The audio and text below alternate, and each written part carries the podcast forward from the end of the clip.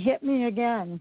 It is August the 3rd, and we are here for our Michigan NASCAR weekend preview and Hot Topic Sound Off with our Fan for Racing crew. And joining me as co-host for today is Jay Husmann. Welcome to the show, Jay. Thank you, Sharon. I, I heard the computer unmute me, and I was trying to message you real quick because I don't think it had you. So uh, we're good to go now, though. Uh, you talk about Michigan, big track coming up, big race as we approach the uh, the playoffs here with the Xfinity and Cup Series with a couple races to go, and for the ARCA Menard Series halfway through their season. Uh, we'll see what happens. Right now, it looks kind of like a runaway, but we'll talk about that here in a few minutes. Yes, indeed. In fact, in our first half hour, we are going to get into the latest short track news uh, and the races that are coming up this weekend so that you can watch them uh, wherever they are available for live streaming. And next we're going to preview the ARCA Menard Series race at Michigan International Speedway with a brief ARCA East and ARCA West Series update. In our next half hour, we're going to update the Truck Series. They're not racing this weekend, but we will also preview the NASCAR Xfinity Series race, series race at Michigan. And the third half hour, we'll finish up that preview and get into our NASCAR Cup Series race at Michigan International Speedway. And if time allows, we'll get into a few current news stories. So stay, then you'll want to stay tuned for a Hot Topic Sound Off discussion with our Fan for Racing crew. We've got quite a few topics on our list today. And joining us uh, for today's Hot Topics is uh, not only Jay and myself, but we'll also have Mike Orzel as well as Brian Everly is uh, our regular on our Hot Topic Sound Off segment. So on Thursday. So uh, a lot to look forward to today, Jay. It is, and I know we got some great hot topics uh, as well as the uh, dynamic there. Uh, Mike and Brian together today with us. Um, that's that's a different one. I don't know that we've had quite yet. Yes, I think that's going to be fun. Uh, I like the different dynamics that we uh, capture here.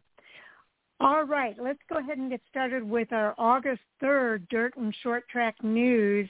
Uh, I guess I'll let you start with Dirt and I'll finish up with Short Tracks. All right, let me find, there we go, the 3rd.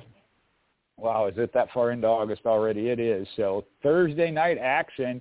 Uh, appreciate you letting me start with this one. I had a home track when I was growing up. Cedar Lake Speedway hosting the World of Outlaws late models. That'll be at 715 on Dirt Vision. The Summer Thunder Twin 25s at Georgetown Speedway. It'll be 6.30 p.m. on Flow Racing. And then back over on Dirt Vision, another one up in the Midwest. That's the Knoxville Nationals, the 360 Knoxville Nationals at Knoxville Raceway. And that'll be at 7.30 p.m. on Dirt Vision. Okay, both of these short track races will be available live streaming on Flow Racing. We'll start at 6 p.m. Uh, these are Eastern times that we're giving you. At Berlin Raceway, they'll have the limited late model racing available. And then the weekly racing Thunder Road Speed Bowl at 7 p.m. Again, both of those are uh, live streamed on um, live streamed on Flow Racing. I gotta look for our August 4th date here and we have uh, a little bit of dirt and a lot, a lot of dirt and a little bit of short track. So uh, let's go about halfway into the dirt, and then I'll finish up with short tracks. All right, you're right. Friday night dirt track action definitely uh, broad there. The World Outlaw Sprint Car Series, Extreme Outlaw Series, that'll be Federated Auto Parts Raceway at I-55 Speedway, 7 p- 7:15 p.m. covered on Dirt Vision. Cedar Lake uh, hosting the World Outlaw Late Models again for night number two, 7.15 p.m. on Dirt Vision. Then you got the Wood Tick Memorial at Merritt Speedway. That'll be at 6.30 p.m. on FloRacing. Also on FloRacing, uh, 15 minutes later, 6.45 p.m., the Empire Super Series Sprints at Utica Rome Speedway. And at 6.45 p.m. on Dirt Vision, there you got weekly racing from Williams Grove Speedway. No. Go to the woods. we really encourage you to get out to these tracks and support your local tracks by being there and being a fan in the seats. Okay, moving on at 7:30 p.m. over at Flow Racing. Um, you can watch the Belleville 305 Nationals at Belleville High Bank Speedway. Did I skip one, Jay, or did you get that one? No, that that was it. Okay.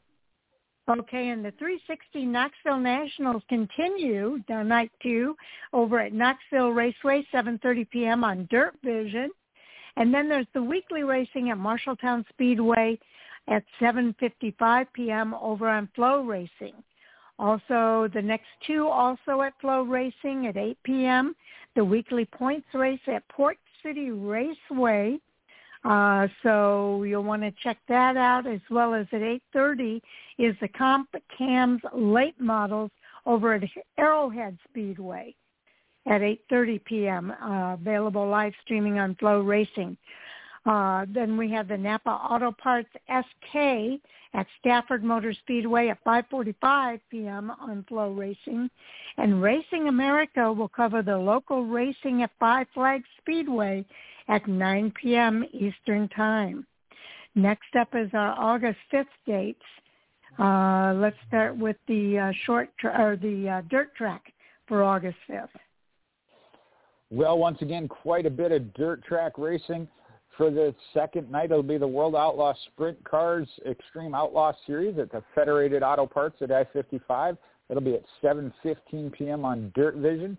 The World Outlaw Late Models, once again, Cedar Lake Speedway, 7.15 p.m. on Dirt Vision as they wrap that up. Then you got the Ultimate Super Late Model Series at Sumter Speedway. That'll be at 5.30 p.m. on Flow Racing. For weekly racing, I'll cover these real quick. Bridgeport mm-hmm. Speedway, 6 p.m. on Flow Racing. Another one at 6 p.m. is Fonda Speedway for weekly racing on Flow Racing. Uh, 6:15, that'll be Port Royal Speedway. The Land of Legends Raceway, 6:15 p.m. That one's on Dirt Vision for weekly racing, and then Sharon Speedway has 6:30 p.m. for their weekly racing, and that's on Dirt Vision. Okay. Next up, we've got the Family Fireworks Night out at Eldora Speedway at 6.30 p.m., uh, available on Flow Racing. Also at 6.30 on Flow Racing is the Woodtick Memorial at Merritt Speedway. And on Dirt Vision, the 360 Na- Knoxville Nationals continue out at Knoxville Raceway, 7.30 p.m. Uh, that's on Dirt Vision. Also on uh, Flow Racing at 7:30 is at Elkin Speedway is the Fast Track Late Model Racing, and it also at 7:30 on Flow Racing is the Belleville 305 Nationals at Belleville High Bank Speedway. Also 7:30 p.m. on Flow Racing is the Comp Cams Late Models over at Caney Valley Speedway and at 9 p.m. on Flow Racing is the USAC West Coast Midgets at Antioch Speedway. But we've got some dirt racing on August 5th as well, or short track racing, I mean, August 5th as well. Jay? It is Saturday night short track racing. Take your pick at 6.05 p.m. Flow Racing. You can start with the USAC Rollie Beale Classic coming from Toledo Speedway the NASCAR Whelen Modified Tours. They're at Lancaster National Speedway. Flow Racing will cover that at 8 p.m. Got an Old Timers Night at Oswego Speedway. That one's a little earlier in the day, 3.45 p.m. on Flow Racing. Racing America going to cover the APC late models at Sawbull Speedway. That's at 4 p.m. 5 p.m. Flow Racing's got NASCAR Weekly Racing at Riverhead Raceway. And the Act Million Cat Midsummer Classic 250. That's at White Mountain Motorsports Park. Racing America will cover that at 5.30 p.m. Um, and I'll start with a couple well, of the mass. Whoa. You can cover all of the weekly racing there. Uh, all right, to... let me pull that back. Yeah, I just lost my page. Oh, cover it then. Uh, a lot of weekly racing here. First at Jennerstown Speedway at 5:50 p.m. over at Flow Racing. At 7 p.m. on Flow Racing, there's uh, about three or four here. Uh, first at South Boston Speedway, Langley Speedway, Florence Motor Speedway and Hickory Motor Speedway, all at 7 p.m. and all available for live racing or live streaming at Flow Racing. Then at 7:30 p.m. you've got the CRA Late Model Sportsman 200 out at Anderson Speedway, and that's available over at Racing America.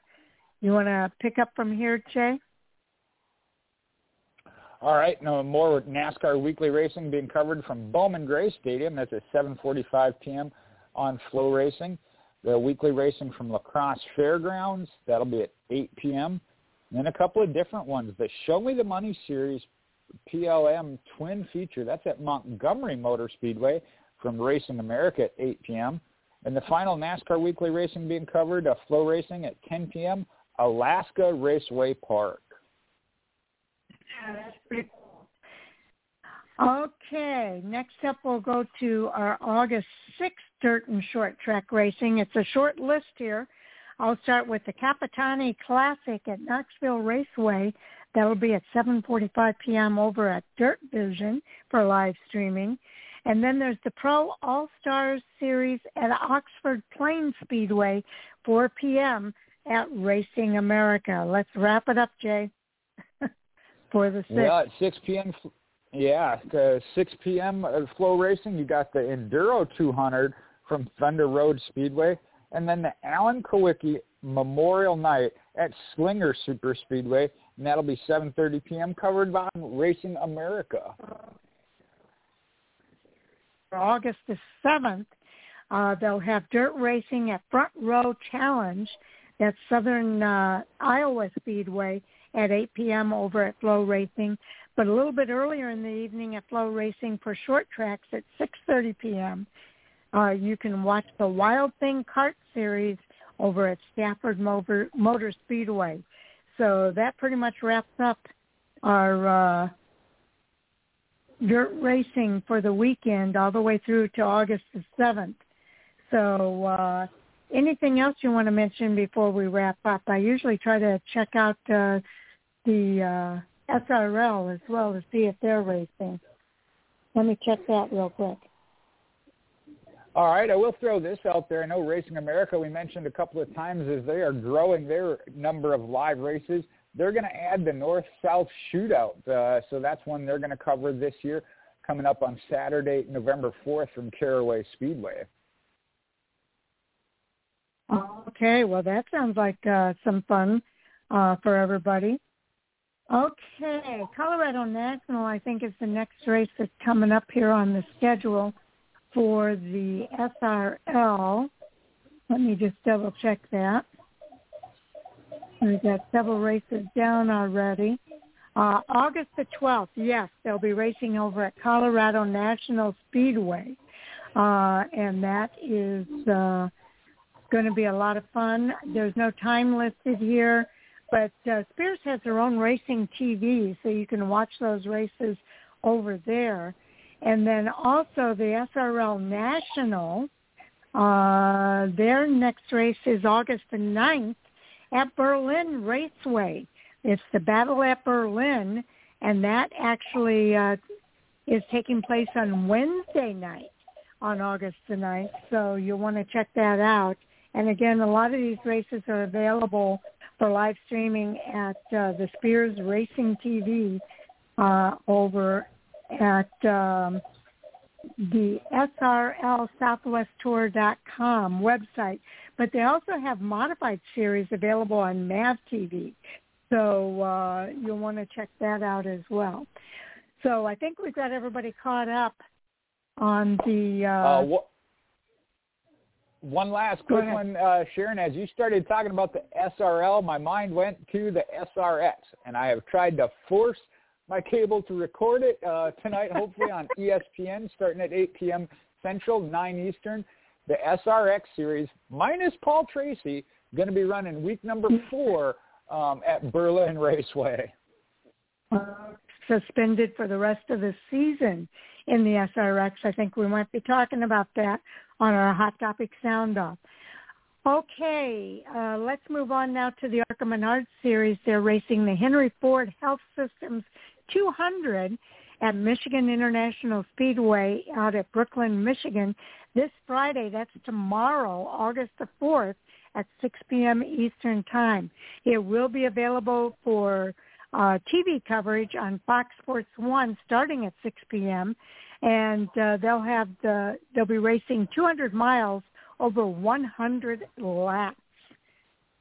So let's get started with the ARCA Menard Series at Michigan.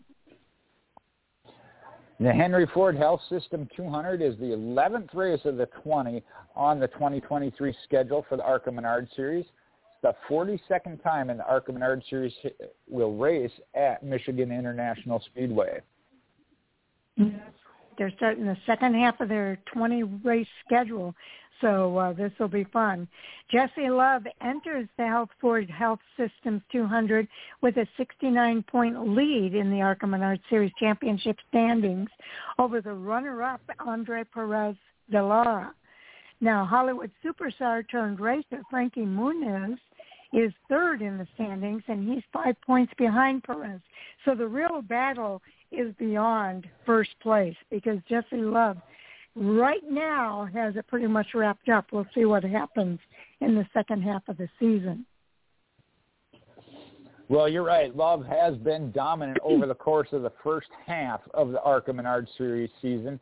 In those 10 races, five wins coming at Talladega Superspeedway, Kansas Speedway, Motor or Charlotte Motor Speedway, Elko Speedway, and then Pocono Raceway.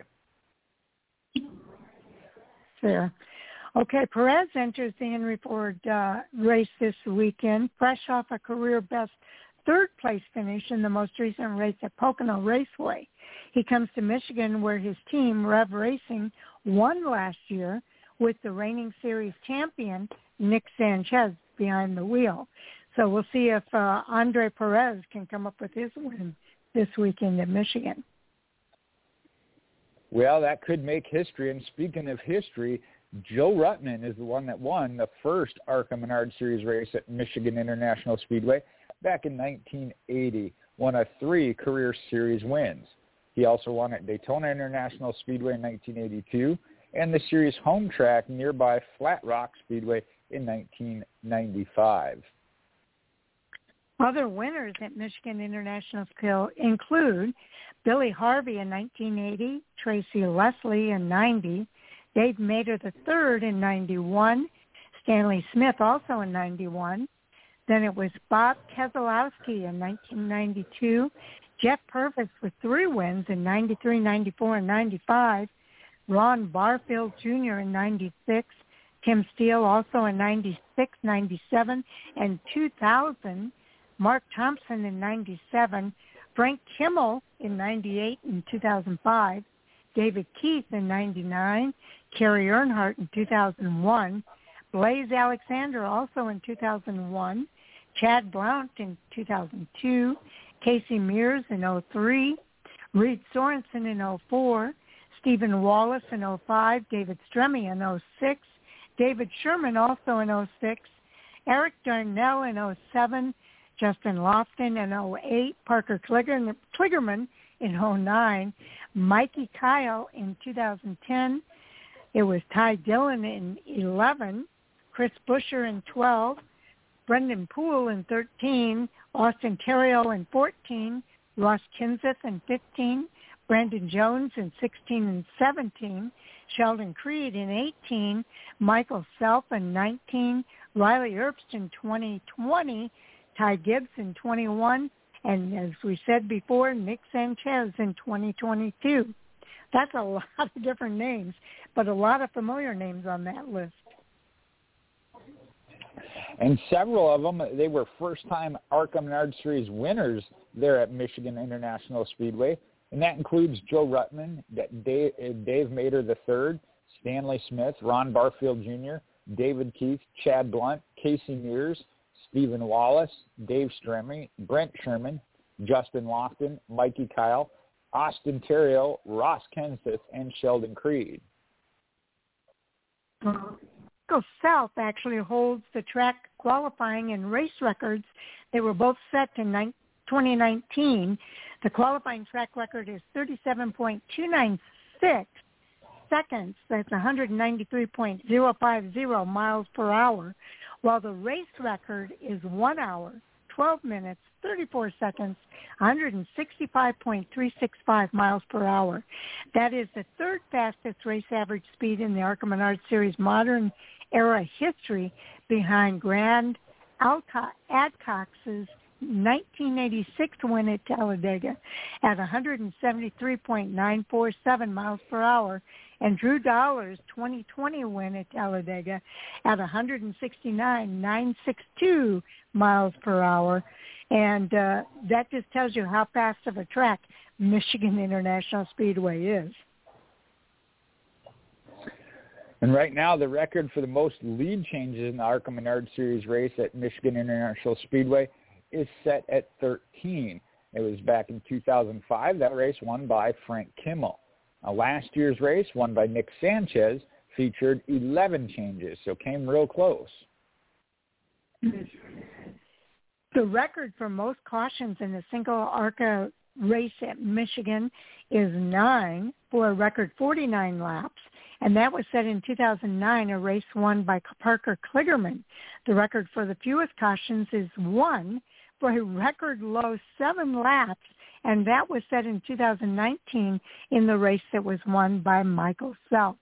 Last year's race was slowed by a caution three times, and that was for 24 laps. Well, speaking of cautions, and should the race need to be extended into overtime, there will be unlimited attempts at a two-lap green-white checkered finish. Now, should the caution flag be displayed after the white flag is displayed, then there will be unlimited attempts at a one-lap green-white together finish. So uh, always like that about the ARCA Menard series. Yeah, they, I like that we pointed out too, so that fans aren't caught off guard when they're watching that race. Okay, moving over to ARCARacing.com. There's always a lot of great stories uh, uh, for fans to catch up on over at ARCA Racing. And um, also, uh, Chris Wright has a feature with high hopes for the Michigan race with Venturini Motorsports. So uh, maybe we should take a look at that entry list for Venturini Motorsports because, I mean, for uh, the Henry Ford Health 200 because there are quite a few drivers on this list. And uh, we want to make sure you know who all of them are. All right, I'll start down at the bottom. I believe there's 23 of them, so we'll start with the 06. That'll be A.J. Moyer out of Tampa, Florida, in the Wayne Peterson Ford. Nate Moeller going to be calling the shots for the RiversDadget.com, JCRPays.com machine. Okay, and Alex Clubb will be behind the wheel of the 03. He hails from Morris, Illinois. Uh, he'll be driving a Ford with Clubb Racing on the side. Alex Clubb is the owner, but Brian Clubb will be calling the shots on the pit box. Codie Rohrbaugh owned number 97 Chevrolet. That'll be wheeled by Jason Kitzmiller out of Maysville, West Virginia, and has all construction on the side of it with Todd Myers atop the pit box. Derek occurrence will be on top of the pit box for the Weaver-owned number 93, driven by Caleb Costner from Dallas, North Carolina. Swiderski Brothers Trucking and Excavating will be on the side of his Chevrolet. Coming out of Buffalo, New York is Andy Jankowiak in the KLAS Motorsports Toyota. Team owner is Kevin Lapierre and Mike Dayton, the crew chief. Okay, Cody Coughlin behind the wheel of the Coughlin owned number 72, hailing from Delaware, Ohio. They'll have Jake's Cody Coughlin Company on the side of their Ford. John Coughlin uh, is listed as the owner, but Kevin Reed Sr is on top of the pit box. and home state driver Scott Melton going to be in that number 69 Bill Kimmel Toyota, and he's going to Kimmel's going to crew chief it as well for the Rockford, Michigan native. And he's got Melton McFadden Insurance and Donna Donuts with him. Okay. Uh, behind the wheel of the Hillenburg Chevrolet this week in the number 66 is John Garrett from Athens, Texas. He'll have Venture Foods on the side of his Chevrolet, and Mike Schroop on top of the pit box. Another home state uh, driver is going to be Jeff Max Zink out of Brownstown, Michigan. Team uh, listed, uh, listed under Jared McZink as well as the car owner and crew chief for that Toyota and bringing the Syncon Flooring, Parkway Services, and Innovative Fluid sponsorship to the series. And we mentioned Chris Wright behind the wheel of the number 55 Venturini Toyota this weekend. He hails from Wexford, Pennsylvania. He'll have FNB Corporation on the side of his toy- Toyota and Caden Lapovich on top of his pit box. Well, I'll get to highlight another Michigan native out of Romeo, Michigan comes Jeff Smith, and that is in a Brad Smith owned number 49 Chevrolet. Uh, might be crew chiefing for himself, as is the next one there. Brad Smith will be behind the wheel of his familiar number 48. He hails from Shelby Township, Michigan. He'll also have Caprea on the side of his board, and he'll be crew chiefing for his uh, team this week. Now, Christian Rose, though, he's still going to uh, campaign for the West Virginia Department of Tourism in that number 32 Ford as he comes out of Martinsburg, West Virginia. Ryan London calling the shots for that Kevin Sawinski machine.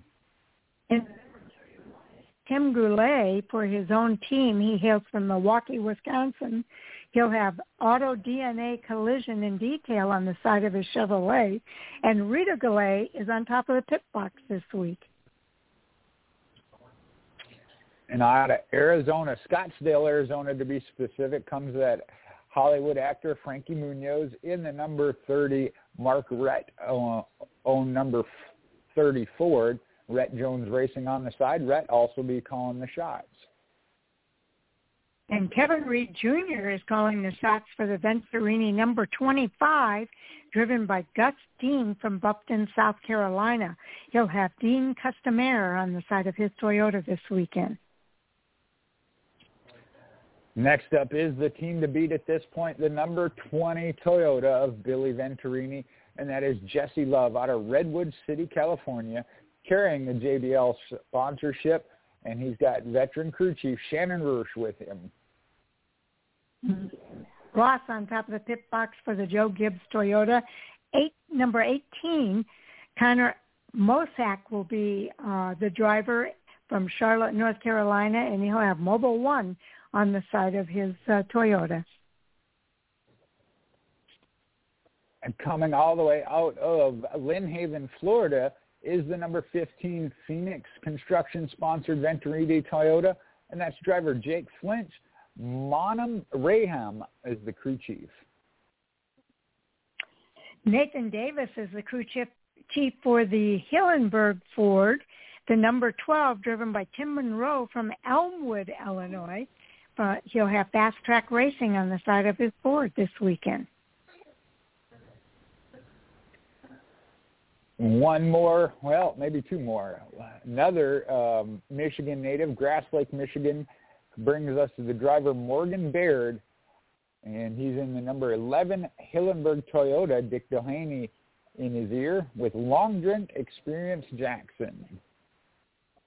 Uh, foam is on the side of the Toyota for Gage Rogers driving the number 10 Hillenburg Toyota this weekend. And Todd Parrott is on top of the pit box. And the last one, not a state resident as in the U.S. because he comes from Mexico City, Mexico, and that is the number two Chevrolet of Max Siegel and Rev Racing. Jamie Jones, the crew chief. Driver is Andres Perez de Lara. Okay, and that covers uh, everybody on our list here. Um, just real quick, I do want to let you know there are uh, some great articles that are over at uh, ARCA-Racing.com. The next race for the ARCA East Series is going to be a combination event, the Reese's 200, August the 11th at 6 p.m. Eastern at Lucas Oil Indianapolis Raceway Park, televised on Fox Sports 1. And the next West race for the ARCA Menard Series is the Napa Auto Parts ARCA 150, August 19th at 9.30 p.m. Eastern out at Evergreen Speedway. That one will be available via live streaming on FloRacing. Uh, next, we're going to move over to our um,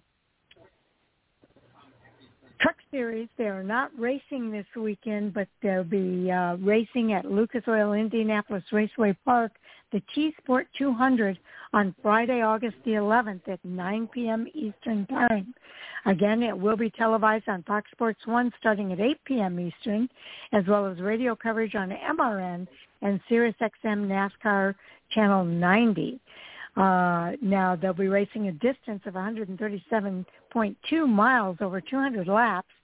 First two stages are 60 laps each. Stage one ends on lap 60, stage two on lap 120, and the last stage is 80 laps ending on lap 200.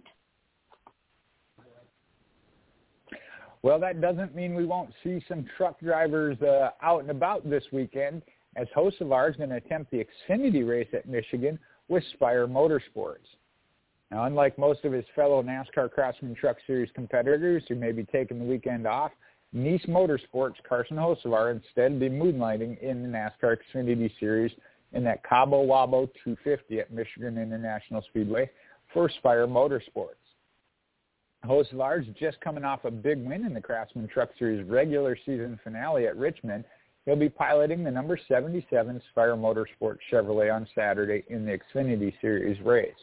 He's made four starts this season, posting two top tens. Okay. Uh, next, oh boy, we might have to go every other one here, Jay, because uh, there's a lot to cover here. Uh, we're going to take a look at the playoff roster for the truck Craftsman, Craftsman Truck Series uh, is packed in both the postseason veterans and several new ones. There's eight different teams are represented along with all three of NASCAR's OEMs, Chevrolet, Ford, and Toyota. So we'll take a look at those contenders in this year's playoff grid as the drivers have a week off to prepare for the first race in the round of 10 in the Lucas Oil at Lucas Oil Indianapolis Raceway Park. First driver up is the 2023 Craftsman Truck Series regular season champion, Corey Heim. He enters the playoffs in the number one seed at 20,030 points. The driver of the number 11 Tricon Garage Toyota's first year with his new team has gone without a significant hitch, securing two wins at Martinsville and Mid-Ohio to lock him into the playoffs. Despite missing Gateway because of illness, the Marietta, Georgia native leads the Truck Series field with 408 laps led 13 top 10 finishes, and five stage wins. This is Heim's very first playoff appearance.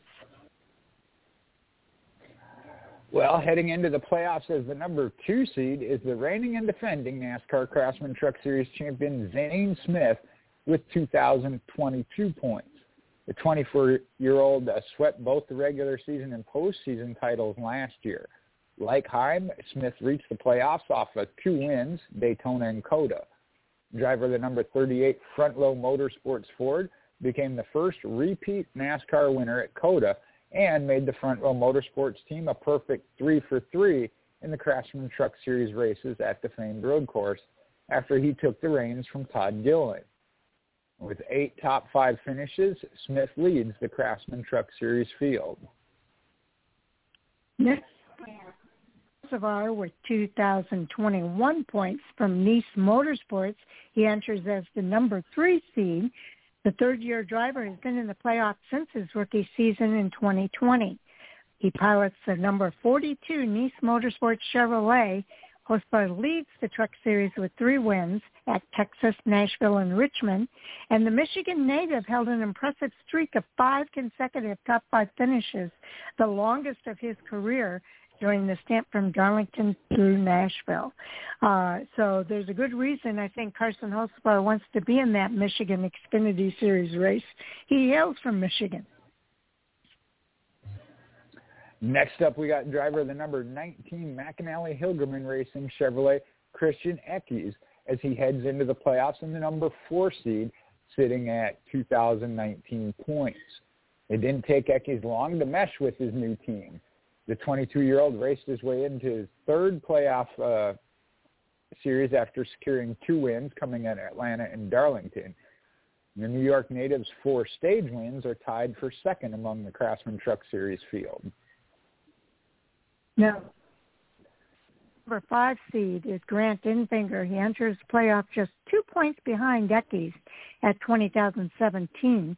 And with steady performances week in and week out, the driver of the number 23 GMS Racing Chevrolet has only failed to crack the top 15 only twice, both before May.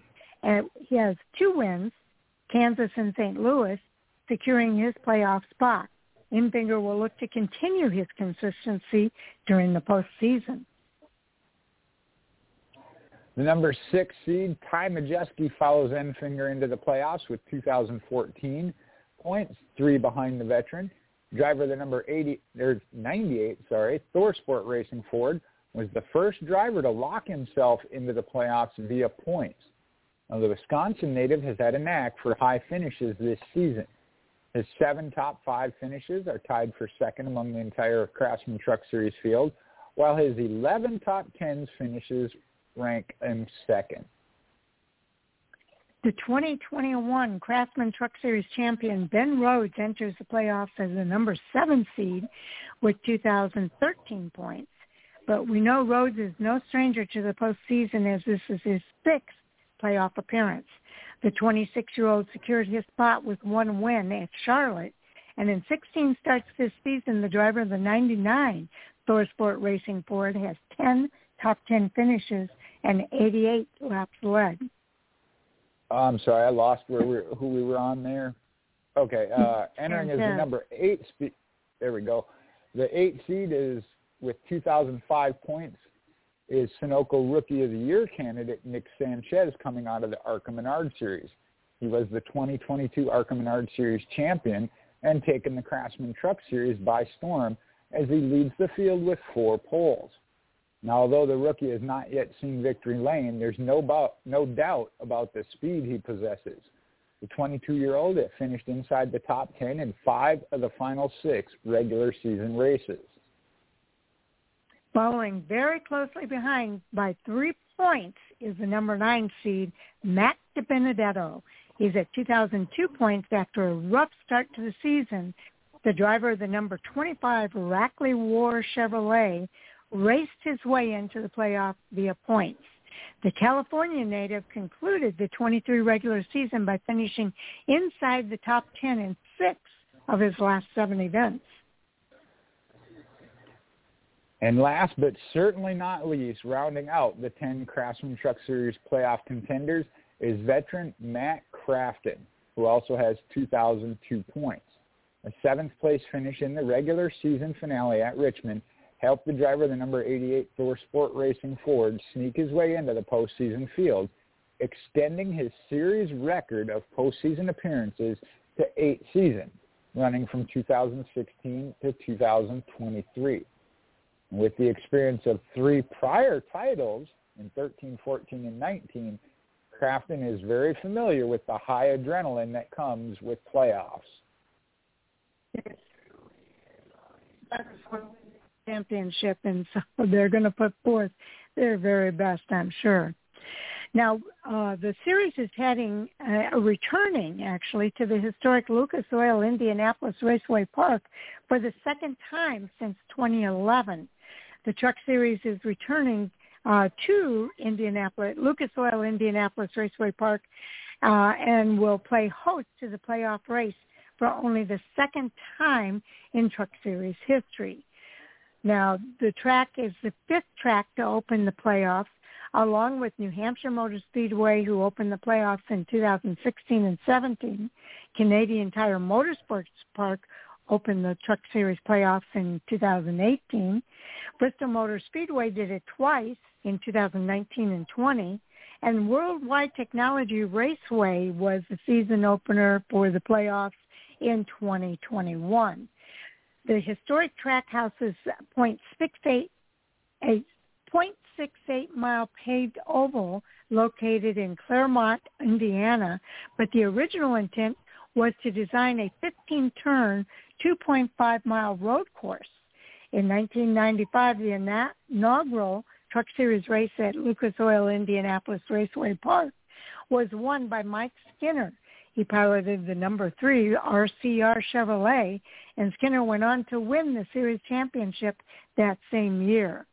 Through 18 previous events at uh, Lucas Oil Indianapolis Raceway Park and the Truck Series, only twice has the winner come from a starting position outside the top five. In 2011, Timothy Peters started 16th and Johnny Benson started 8th in 2008. The pole winner has gone on to win five of the 18 races. In addition to the winner has started in the front row eight separate times. Gasket pole qualifying will surely be the key for the 10 drivers who will begin their playoff run for the 2023 Truck Series Championship next weekend. And with that, we'll take a look at where we're at, how we got here, and where we're going as the NASCAR Craftsman Truck Series playoffs is set for that Lucas Oil Indianapolis Raceway Park. Now, after Niece Motorsports driver Carson Hocevar emerged victorious at Richmond Raceway, the NASCAR Craftsman Truck Series playoffs are set to get underway next weekend there at Lucas Oil Indianapolis Raceway Park, and that'll be for the TS Motor or T Sport 200. The 2023 season will mark the eighth running of the NASCAR Craftsman Truck Series playoffs, running from 2016 to 2023. Since that inception of the new format in 2016, seven different drivers have hoisted that championship trophy. Johnny Sauter in 2016, Christopher Bell in 17, Brett Moffitt in 18, Matt Crafton in 19, Sheldon Creed in 2020, Ben Rhodes in 2021, and then last year's champion, Zane Smith. The structure of the NASCAR Craftsman Truck Series will remain the same as it was last year. It's a seven-race, three-round elimination format. The Truck Series will cap off the season in conjunction with the NASCAR Xfinity Series and the Premier Cup Series at Phoenix Raceway for that Championship 4 finale. Now, the characteristics of the Truck Series format, uh, the number of championship drivers in contention for the Craftsman Truck Series uh, decreases after every three playoff races from 10 to start the playoffs, 8 after race number 3, and then 4 after race number 6. The first three races of the playoffs, um, seven, races 17 through 19 will be known as the round of 10. Races 20 through 22 known as the round of 8 and then race number 23 will be that NASCAR Craftsman Truck Series Championship, the Championship 4 round. A win by a championship eligible driver in the playoff race automatically clinches the winning driver of the spot into the next round. And four drivers will enter the NASCAR Craftsman Truck Series Championship with a chance at the title, the highest finishing among those four capturing the championship. So break it down a little bit more here. The round of 10, those races 17 through 19, they're going to be at Lucas Oil Raceway, Lucas Oil Indianapolis Raceway Park, the Milwaukee Mile, and then Kansas Speedway. The driver wins a race in the round, they automatically advance to the round of eight. The remaining available positions in one through eight that have not been filled by wins fill up on points. Each advancing playoff contender will then have their points reset to 3,000 plus any playoff points that have been awarded to that point are added back in. Then the round of eight, races 20 through 22, that'll be those will take place at Bristol Motor Speedway, Talladega Super Speedway, and Homestead Miami Speedway. Likewise, again, if a driver in the top eight in points wins a race in this round, they automatically advance to the championship four round. Any remaining available positions in 1 through 4 that have not been filled by wins will be filled by points. Uh, one spot guaranteed by that. Each advancing contender then again have their points reset to 4,000. Now, each eliminated driver returned to the playoff start base of 2,000 plus any awarded playoff points with their accumulated points starting with race number 17 added. This allows the all drivers not in contention for the Craftsman Truck Series title continue to race for the best possible season-long standing with final positions 5th through 10th still up for grabs. So uh, once you're out uh, the rounds, you're not necessarily out for the fifth place. You keep battling for that. We already okay. went through. We're a little uh, bit behind here, the, uh, Jay, so I'm going to go right in. Yeah, we've already gone over who the top 10 are. Yep. So I'm going to uh, go into the Xfinity series so we don't get too far behind. Okay, the Cabo Wabo 250 at Michigan International Speedway will take place Saturday, August the 5th at 3.30 p.m. Eastern Time. It will be televised on the USA Network at 3 p.m. and the radio coverage on MRN and SiriusXM NASCAR Radio Channel 90. They'll be racing 250 miles over 125 laps. First two stages are 30 laps each. Stage one ends on lap 30, stage two on lap 60, and the final stage ends on the last lap, lap 125, which is 65 laps. What do we well, have in let's look ahead a little. Uh, looking ahead a little bit, Connor Daly is going to run the Xfinity Series race at Indianapolis. He's an IndyCar veteran, Connor Daly. He'll be making his first Xfinity Series start of the 2023 season next weekend at Indianapolis Motor Speedway. He'll be behind the wheel in the number 44 Alpha Prime Racing Chevrolet. The Indiana native made his debut in the Xfinity Series back in 2018 at Road America. He has since made starts in both the Cup Series and Craftsman Truck Series. Most recent start was in the Truck Series a few weeks ago at Mid-Ohio, where he finished 18th. Now, the Xfinity Series race at IMS will be the first stock car stint on a road course on the on that road course. Okay, just real briefly, uh, NASCAR Xfinity Series uh, had some big news this past weekend. Starting in 2025, the CW network will become the exclusive home of the NASCAR Xfinity Series and will extend through the 2031 season. The NASCAR Productions Group will work closely with the CW network to produce all races and content. Big news, and I don't think we've talked about that on Hot Topics yet. So we might be talking about that tonight or today. It is indeed, and yeah, we'll see uh, where that falls in. But we got to look at the Xfinity Series playoffs as they loom ahead with six races left now in the regular season. A junior motorsport, Sam Mayer became the eighth different driver to earn a spot in the NASCAR Xfinity Series playoffs this season by virtue of his big hometown win victory at Road America last weekend. Mayer's win leaves just four spots left in the 12-driver playoff field as the series has six races remaining in the regular season. The eight drivers in the 2023 playoffs on win on wins are Austin Hill, John Hunter Nemechek, Cole Custer, Justin Allgaier, Chandler Smith, Sam Merritt, Jeb Burton, and Sammy Smith. Drivers occupying currently the four remaining spots in the playoff outlook. They include Josh Berry, who's in ninth, 107 points above the cut line. Daniel Hemric is 10th, 74 points to the good. Riley Herbst in 11th is 25 up, and Sheldon Creed in 12th is 22 points up. Richard Childress Racing's Sheldon Creed is a, sits in that 12th and final transfer spot on points and he's got a 22-point lead over Big Machine Racing's Parker Kligerman, who's in 13th at first spot outside the cutoff. We look ahead to Michigan.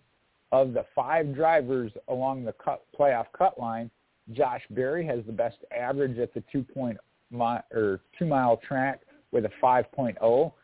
Following that is Creed at 11.0, Daniel Hemric 15.2, Riley Herbst at 17.6, and Kligerman at 25.0. One because they both want to make it into those playoffs. Uh, we'll, and they've been doing a lot better than those figures show. Sam Mayer takes the checkered flag at his home track. It appears that the stars aligned for junior motorsports driver Sam Mayer last weekend, posting his first Xfinity Series win at his home track, Road America. Franklin, uh, Wisconsin native Mayer definitely had his work cut out for him in the dash for the win, winning running three wide in the second overtime start before the finally emerging out front and snagging that checkered flag. With his win, he kept the different winner streak alive at Road America, joining Carl Edwards in 2010, Reed Sorenson in 11, Nelson Piquet Jr. in 12, A.J. Allmendinger in 13, Brendan Gaughan in 14, Paul Menard in 15, Michael McDowell in 16, Jeremy Clements in 17, Justin Allgaier in 18, Chris Bell, Christopher Bell in 19, Austin Cindric in 2020, Kyle Busch in 21, and Ty Gibbs in 22. Now, Mayer will be looking to keep the momentum going as the series heads to Michigan for the Cabo Wabo 250. He's 20 years old and has made two starts at the two-mile track. And although he hasn't had the best of luck at Michigan, finishing 33rd in both of his starts, he has proved that he can perform well on two-mile tracks. He finished runner-up at Auto Club earlier this season and sixth in his debut in the track in 2020. Michigan, no different than the rest of the country, is is hot, hot, hot. And Michigan winter streak could continue on Saturday. Michigan International Speedway is currently riding a wave of different winners in the Xfinity Series that has reached 12 drivers in victory lane dating back to 2010. Now, this weekend, the Cabo Wabo 250 has the chance to produce another new winner, bringing that total to the Baker's Dozen 13 and keep the streak going.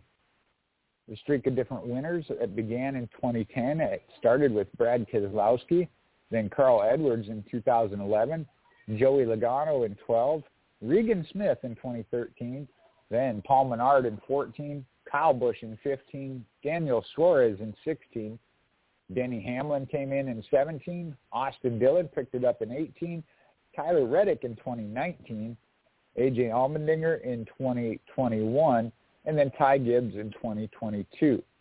Notice uh, 2020 was not on there as they did not compete. The series did not compete at Michigan during the pandemic. Now there are only two drivers that have the opportunity to break that streak, and that's AJ Allmendinger and Ty Gibbs. Uh, but many in the field will be looking to keep that streak very much alive. In junior motorsports, Justin Allgaier He's been dominant in Michigan's two-mile track. He's posted three top fives and seven top tens in his 11 starts. Last season, he came extremely close to finally adding a Michigan trophy to his trophy case as he finished second only to Ty Gibbs. Allgaier heads into the weekend with one win coming at Charlotte, nine top fives, 12 top tens, and 274 laps led this season so far. Another driver who's done well at Michigan and hungry for a win this season is Allgaier's JRM teammate Brandon Jones. The 26-year-old driver has made six starts at the track, posting two top fives and five top tens. Now, like Allgaier, Jones has come extremely close to tasting victory at Michigan International Speedway as he finished runner-up in 2021 after his race after racing his way up from the 24th starting position. Oh, okay. The NASCAR Xfinity Series is revving up for Michigan after some fun time uh, turning left and right at Road America. They'll now be shifting gears and heading to Michigan for the Cabo Wabo 250 on Saturday. And uh, the track has hosted 30 Xfinity Series races since 92, producing 22 different race winners and 23 different pole winners. Only three races have been won from the pole or the first starting spot, most recently by Brad Keselowski in 2010. Eight different drivers are tied for the most wins at Michigan in the series with two victories each. Todd Bodine in 92 and 2000 and Kyle Busch in 2004 and 2015. Dale Earnhardt Jr. in 99 and 06. Denny Hamlin in 07 and 17. Carl Edwards in 08 and 11, Brad Keselowski in 2009 and 10, Mark Martin in 93 and 95, Ryan Newman in 2001 and 5, Of the 22 former winners in Michigan, only two are entered this weekend in the Cabo Wabo 250. AJ Allmendinger with that 2021 win and Ty Gibbs winning in 2022. Both are pushing, uh, pulling double duty this weekend, running in both the Cup Series and the Xfinity Series races. Now the NASCAR Xfinity Series drivers will kick off their weekend with practice on Friday August the 4th at 3.35 p.m., followed by qualifying at 4.05 p.m., both Eastern Time. And both will be televised on the USA Network. Now we'll move on to the uh, Cup Series. We always need the extra time when we can get it. The Firekeepers Casino 400 at Michigan International Speedway will take place Sunday, August the 6th at 2.30 p.m. Eastern Time. It will be televised on the USA Network at 2 p.m. Eastern, along with radio coverage on MRN and SiriusXM NASCAR Radio, Channel 90. 400 miles over 200 laps will be covered, and Stage 1 has 45 laps ending on lap 45. Stage 2 will end on lap 120, and the final stage ends on the last lap and that will be lap 200. Well, on the Cup side, the first bit of news we got here, uh, we've been talking about extending some streaks, but this is a contract extension as Spire Motorsports and Corey LaJoie agree on a multi-year extension. The two sides have reached a multi-year extension, Spire Motorsports and Corey LaJoie, to remain driver of the number seven Chevrolet in the NASCAR Cup Series. LaJoie has been with the team since 2001, or I'm sorry, since 2021, and in 222 starts, his career best finish include a fourth and fifth place showing, both coming at Atlanta Motor Speedway. In 22 Cup Series races this year, LaJoie has scored that one top five and 11 top 20 finishes.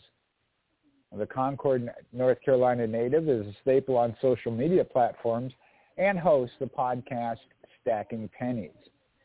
LaJoie has made nine NASCAR Cup Series starts at Michigan with a posting a best finish of 19th, and that came last season.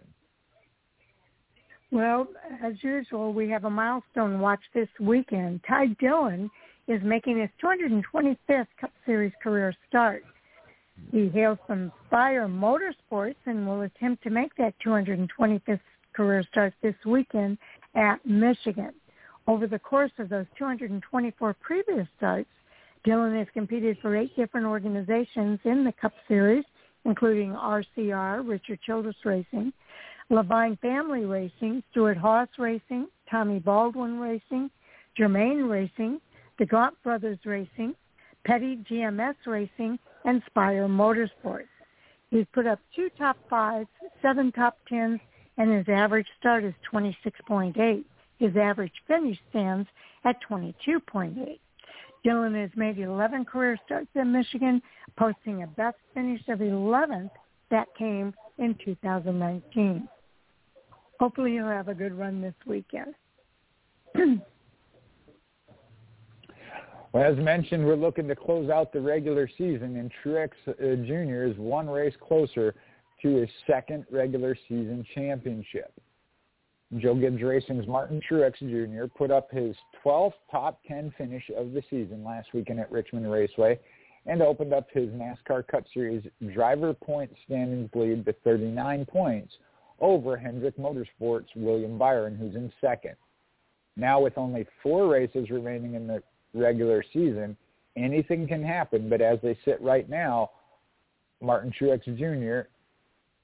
Um, looks like on the verge of becoming the second driver all time to win multiple NASCAR Cup Series regular season championships. So he did it back in 2017, and then Kyle Busch did it along in 2015 and 19. Plus, along with that prestige, Truex would score the additional 15 playoff bonus points that come with that title. Now, Truex is one of seven different drivers to occupy the NASCAR Cup Series driver standings lead this season.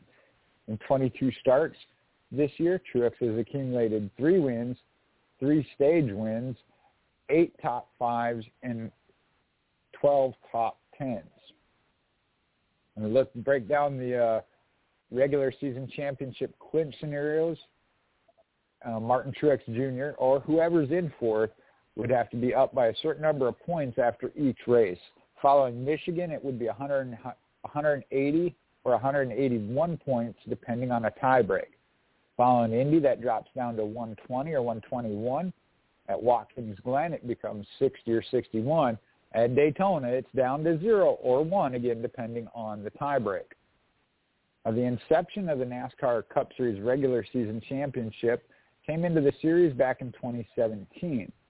Since then, five different drivers have won that title. Kyle Busch's two fall in that category in 2019 and 18. Chase Elliott, Kyle Larson, Kevin Harvick, and Martin Truex have each done it uh, once. Elliott in 22, Kyle Larson the year before in 2021, Harvick in 2020, and then Truex back in the inaugural year of 2017. Uh, three of the five drivers that have won the regular season championship went on then to win the overall NASCAR Cup Series championship that same season. Now, those include Martin Truex in 17, Kyle Busch did it in 19, and Kyle Larson in 2021. All right, let's take a look at the OEMs. Ford Motor Company goes for the, his, their eighth straight win at Michigan. This weekend at Michigan International Speedway, Ford is looking to visit victory line for the ninth consecutive time in Cup Series in the Cup Series at the engine manufacturer's home track. Ford enters this weekend, winning the last eight consecutive Cup Series races from 2018 to 2022 and this weekend, they want to keep that streak alive, the longest consecutive streak of wins by a manufacturer at the Two Mile facility. Uh, going dating back to 2018, Clint Bowyer and Kevin Harvick both won in Ford. Uh, in 2019, it was Joey Logano and Kevin Harvick. And then in 2020, Kevin Harvick did it twice. And in 21, it was Ryan Blaney winning in a Ford. And then Kevin Harvick also won in a Ford in 2022. Eight different manufacturers have won the Cup Series uh, races at Michigan, led by Ford with 43 victories. Chevrolet has 26, Mercury 12, Dodge has 9, Toyota 5, Buick has 4, Pontiac also has 4, and Oldsmobile has 2 wins. So uh, some interesting stats there for the OEMs. Well, and let me tell you that uh, that race is very important to the manufacturers, so we'll keep an eye on that as they battle it out on the track. Now, outside looking in, JGR rookie Ty Gibbs is so close to a playoff berth. Joe Gibbs Racing's Ty Gibbs has made the most of his rookie season through these first 22 races of the year. Now sits in contention to become just the fourth driver in series history to make the playoffs in their rookie NASCAR Cup Series season. He would join Denny Hamlin, who did it in 26 or 2006, Chase Elliott in 2016, Austin Cindric did it in 2022. Now, Gibbs is currently 17th in the NASCAR Cup Series playoff outlook, just 18 points behind Front Row Motorsports' Michael McDowell in the 16th and final postseason transfer position based on points. This season, Gibbs has made 22 starts, putting up one top five and six top 10 finishes. Now, Michigan is probably a track Gibbs has had circled this season. Not only has he won there in the Xfinity Series back in 2021, but in his Cup Series debut at the two-mile track, he finished inside the top 10 at 10. Well, that's pretty cool. Uh, I'm real happy for him. And uh, even if he if he makes it or he doesn't make it, he's had an outstanding year. Keselowski and Jones, uh, though, they're going to be chasing home track success this weekend at Michigan. RFK, RFK Racing driver Brad Keselowski hails from Rochester Hills, and Legacy Motor Club's driver Erik Jones is from Byron, Michigan. They're returning to the great state of Michigan this weekend to compete at their home track Michigan International Speedway. A total of 101 different drivers in NASCAR National Series history have their home state recorded as Michigan, and 10 of the 101, or 9.9%, have won at least one race in the NASCAR National Series. Michigan drivers have combined to win 162 National Series races, led by RFK Racing's Brad Keselowski, who won a combined 75 NASCAR National Series races, nearly half of the state's total. That's amazing. Brad Keselowski has the 35 Cup wins, 39 Xfinity, and one Truck Series win, 75 total. Paul Goldsmith had nine Cup Series wins. Erik Jones has 19 combined wins, including three in Cup, nine in Xfinity, and seven in trucks. Johnny Benson has one Cup Series win, three Xfinity, and 14 Truck Series wins for 18 total. Tim Fedewa has four Xfinity wins. Butch Miller has two Xfinity and one Truck Series win for a total of three. Tracy Leslie has that one Xfinity Series win. Jack Sprague has one Xfinity, but 28 Truck Series wins for a total of 29.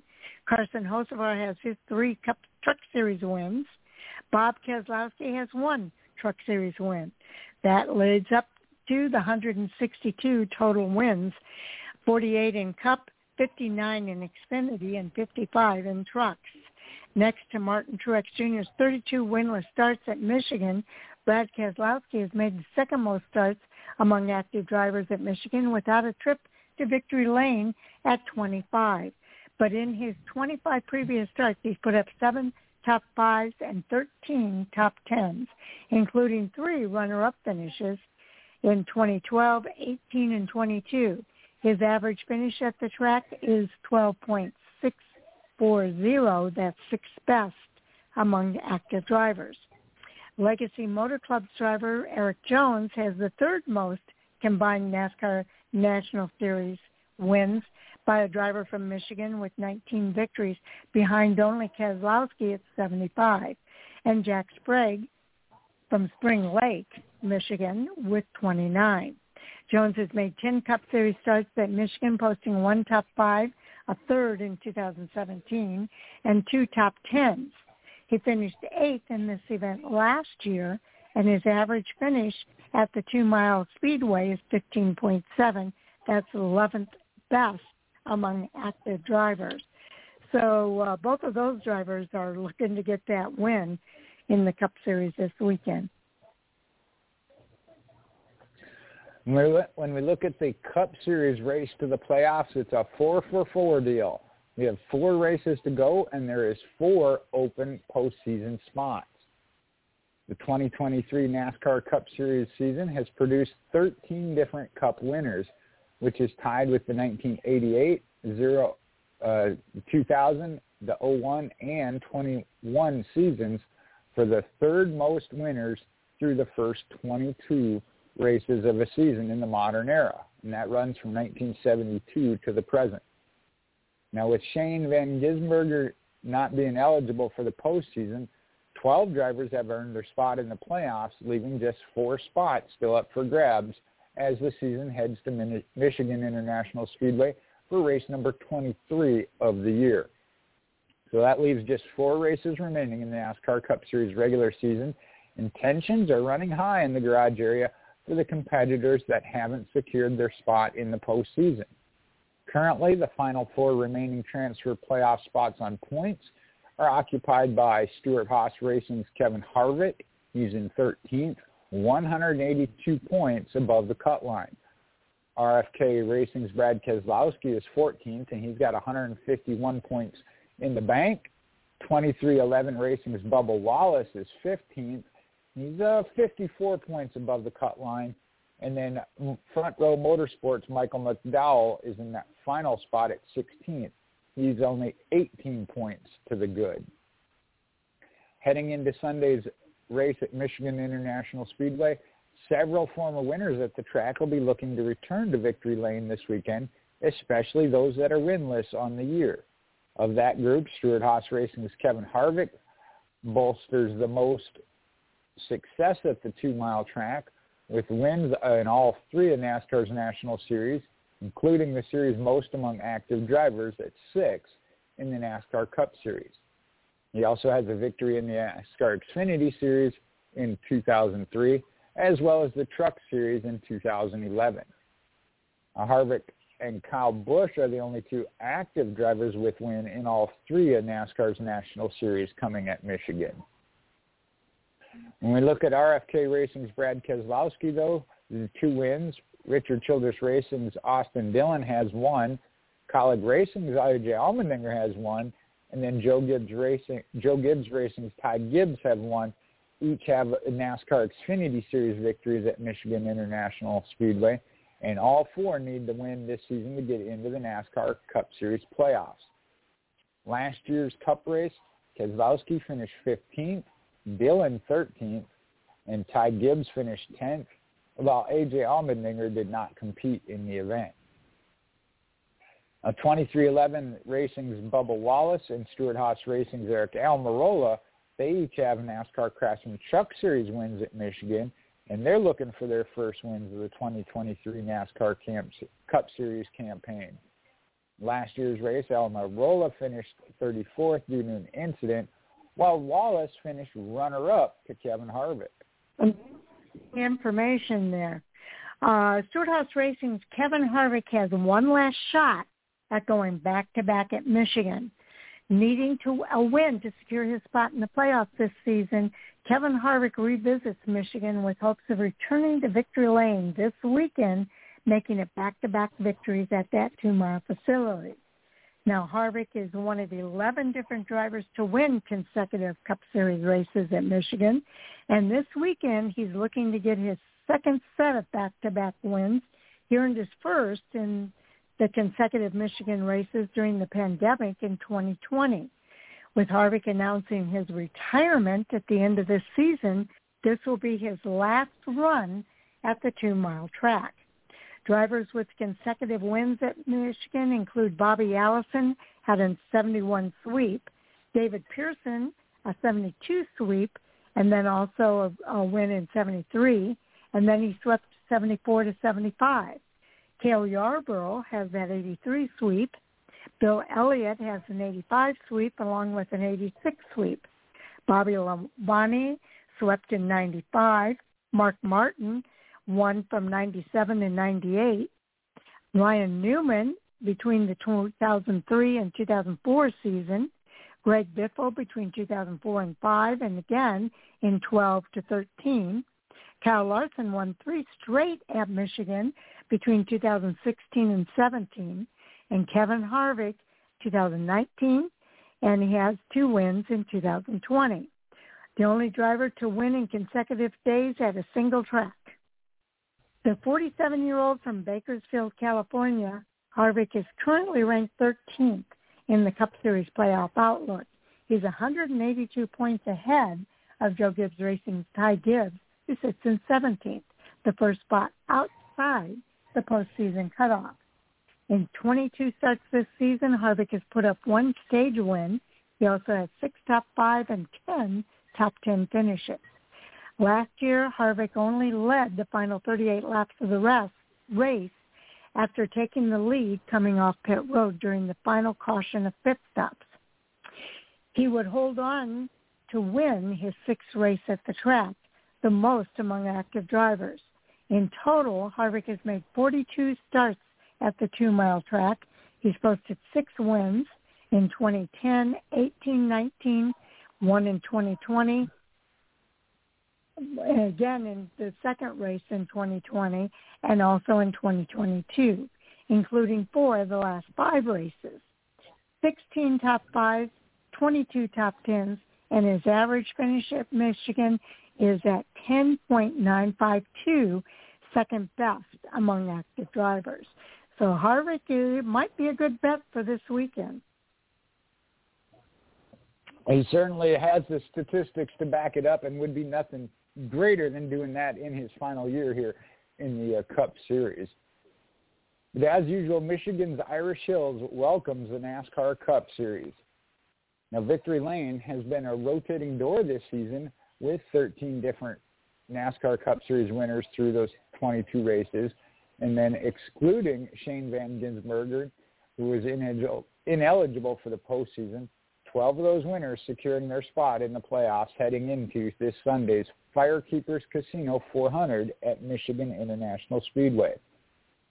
And that includes last weekend's race winner, Richmond Raceway's winner, Chris Buescher.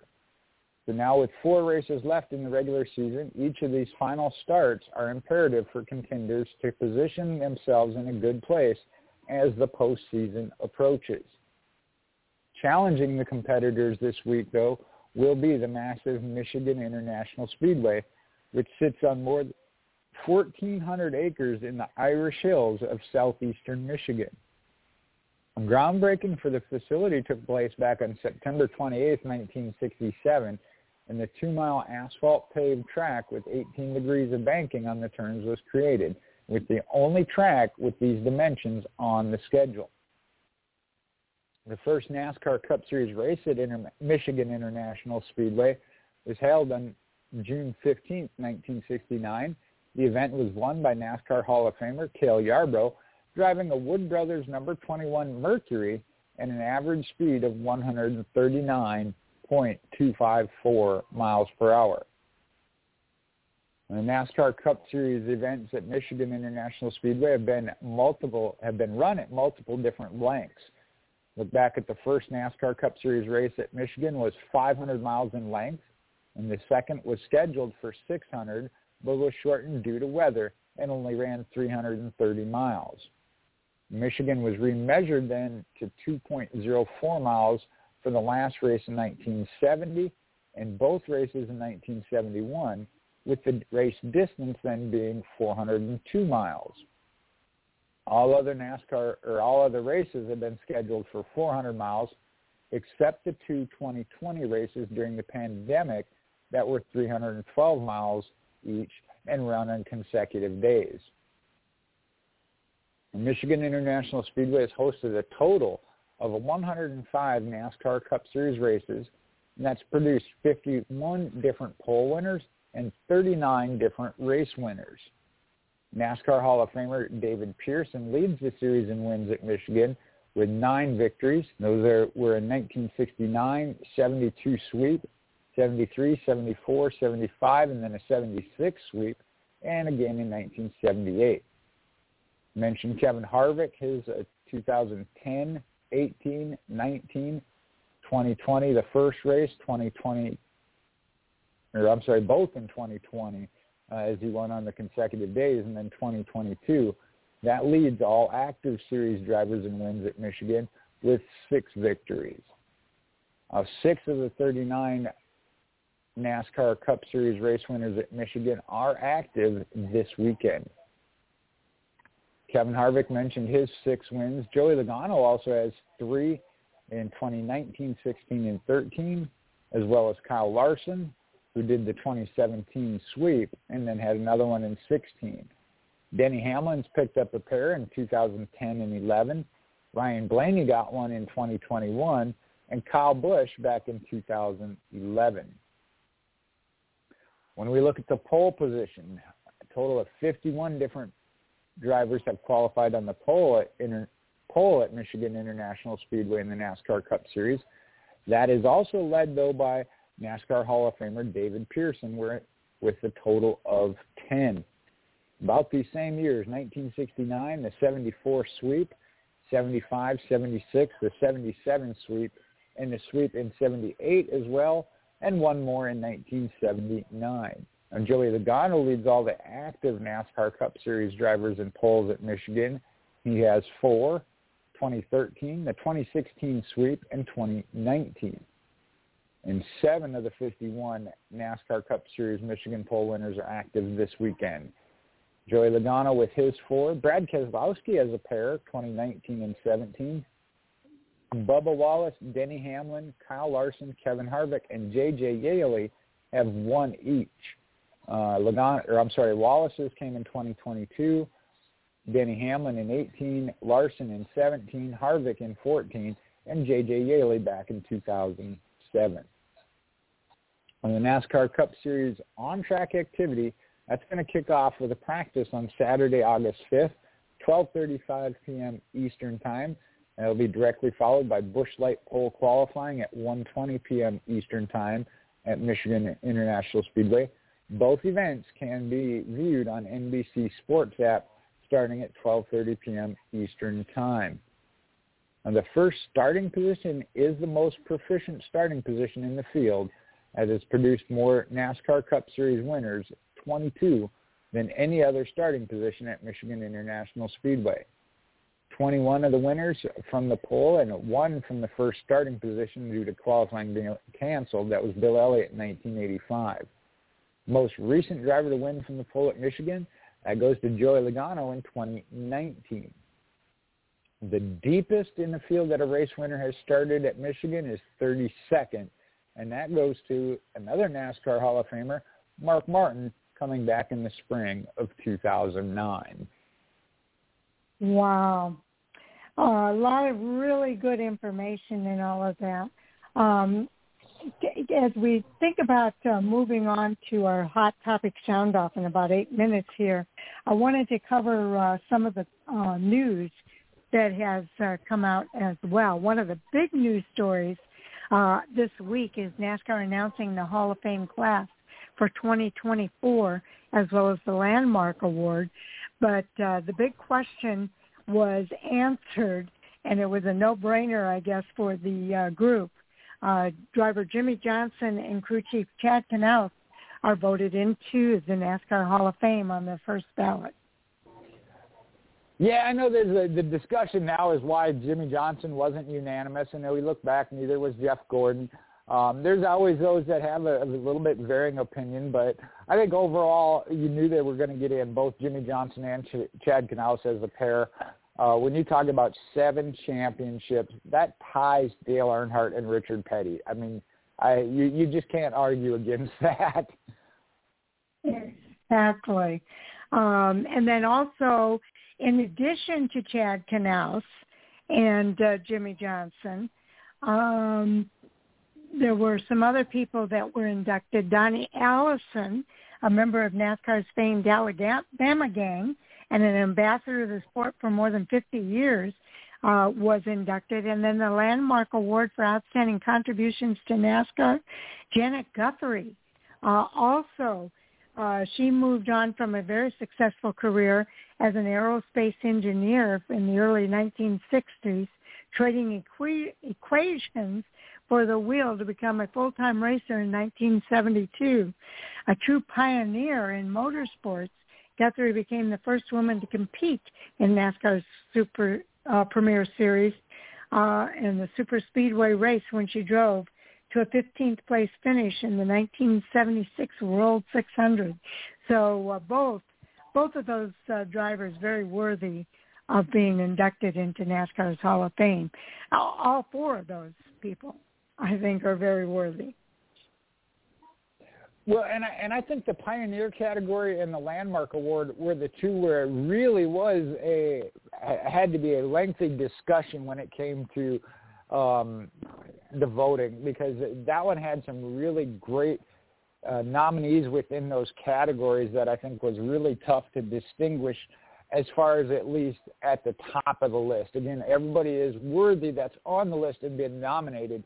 It's a matter of who is most deserving to go in right here today, or yesterday as it will, but now. Um, I think those two categories were extremely tough to differentiate.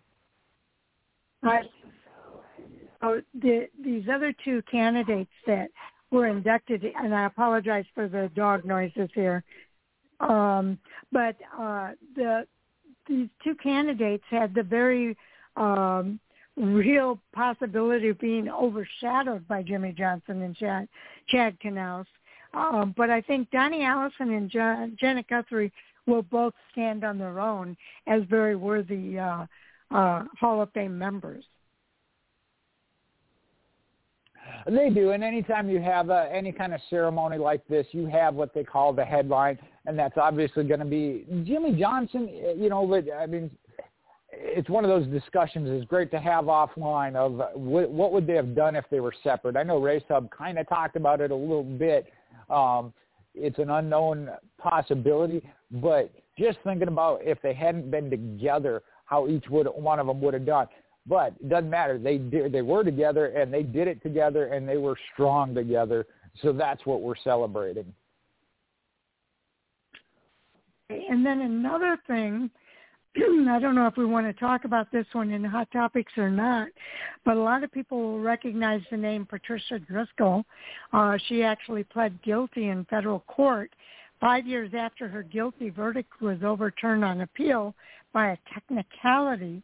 Patricia Driscoll, now 45, is scheduled to plead to a three-court superseding information in the federal court uh, that'll take place 4 p.m. on Wednesday uh, in Washington, D.C.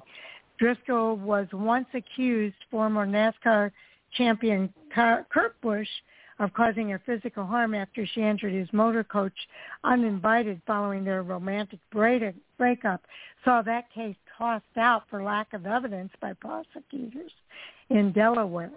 Uh, it wasn't the first time Driscoll claimed to be a victim of abuse, as court records in multiple states dating back decades contain similar claims against multiple men. She used her connections in NASCAR to help build the coffers of the charity she ran, the Armed Forces Foundation, and according to court records obtained by Kicking the Tires, Driscoll will agree that she willfully failed to keep financial records and made personal purchase from eBay using AFS credit card. This is a violation of Title 26, the U.S. Code Section 7203, and she will plead guilty to failing to keep tax records for another company she ran, Frontline Defense Systems, as part of the second count in federal information. So um, Patricia Driscoll filing, finally being held accountable. Well, that's one of those that you said whether or not it was a hot topic. I personally don't think so and didn't even care to discuss it. But as journalists and media representation, it is news, so we do have to share it and talk about it. I'm going to leave it up to the court system. Uh, we see it's been, what did you say, five years this has been in the process. I know we covered it back when it, it involved Kurt Busch and any link that he had to it, and that all got settled and kind of went away um, as far as our perspective from here at Fan4Racing. Um, but it has resurfaced. And like I said, all I'm going to say is I'll let the courts do their thing and pray that justice prevails. Yes, I agree. Um, also, uh, some uh, testing of the short track, track package took place at Richmond this weekend, and uh, that one I'm sure we will talk about probably on our Hot Topic Sound Off. And then Shane Van Gisbergen is going to make his uh, NASCAR return to Indy, uh, and so that's been good news uh, this week.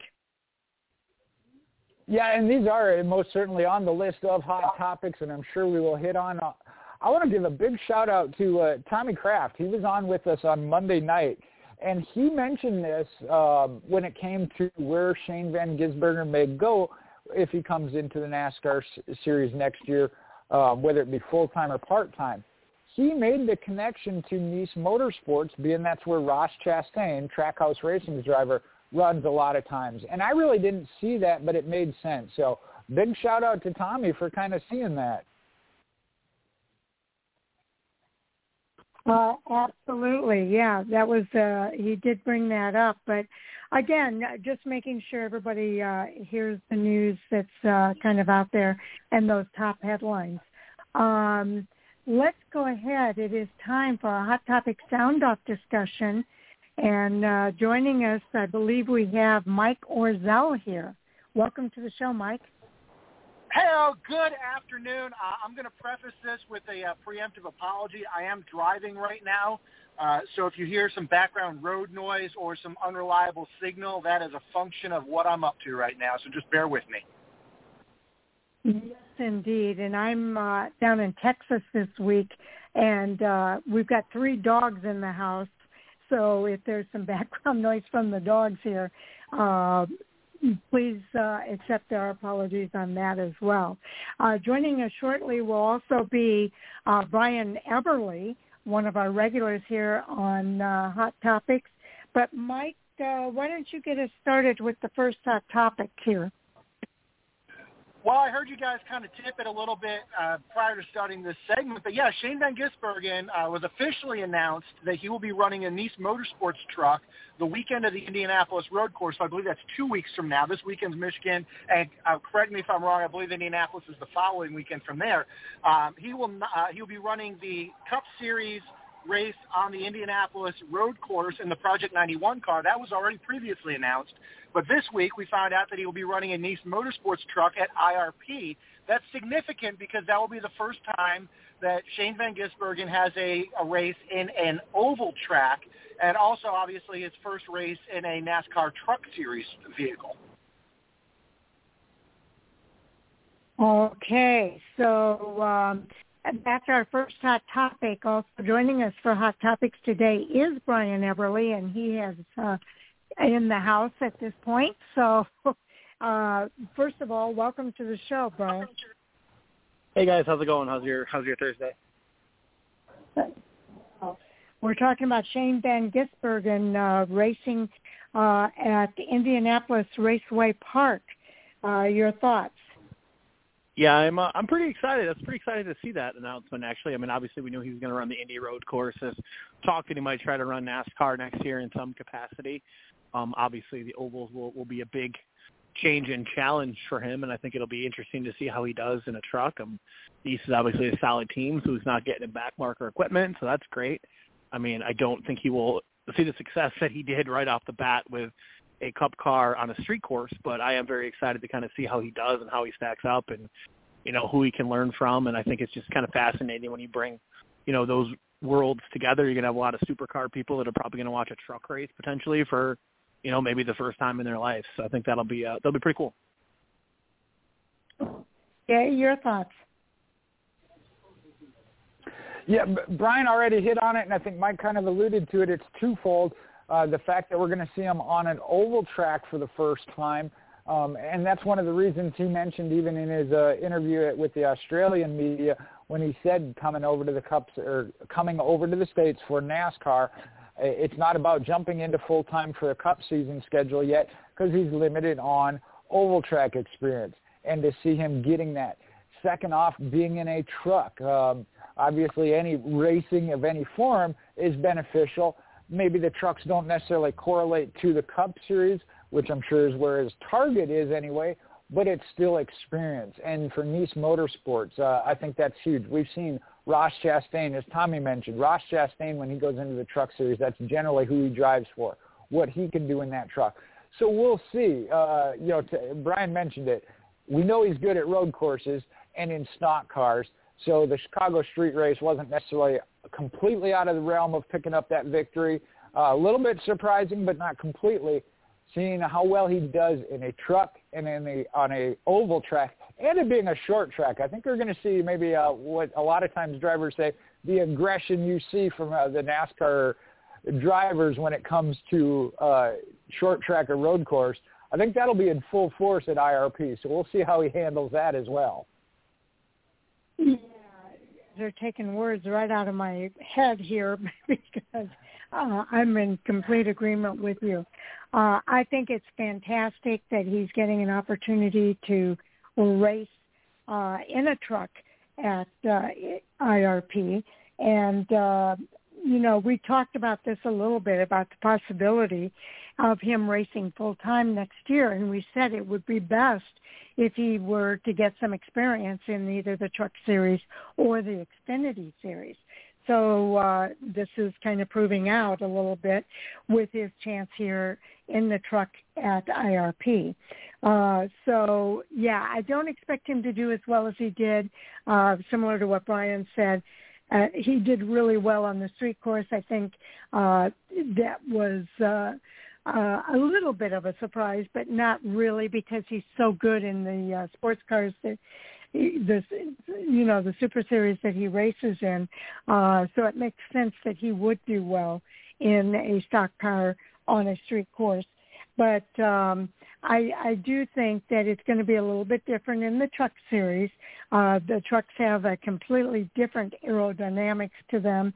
Uh, they're racing a short track, and uh, it, it this oval experience is going to be a new experience for Shane Van Gisbergen. So uh, I think uh, it'll be it'll be a lot of fun, and not to mention the aggression uh, that uh, Jay talked about.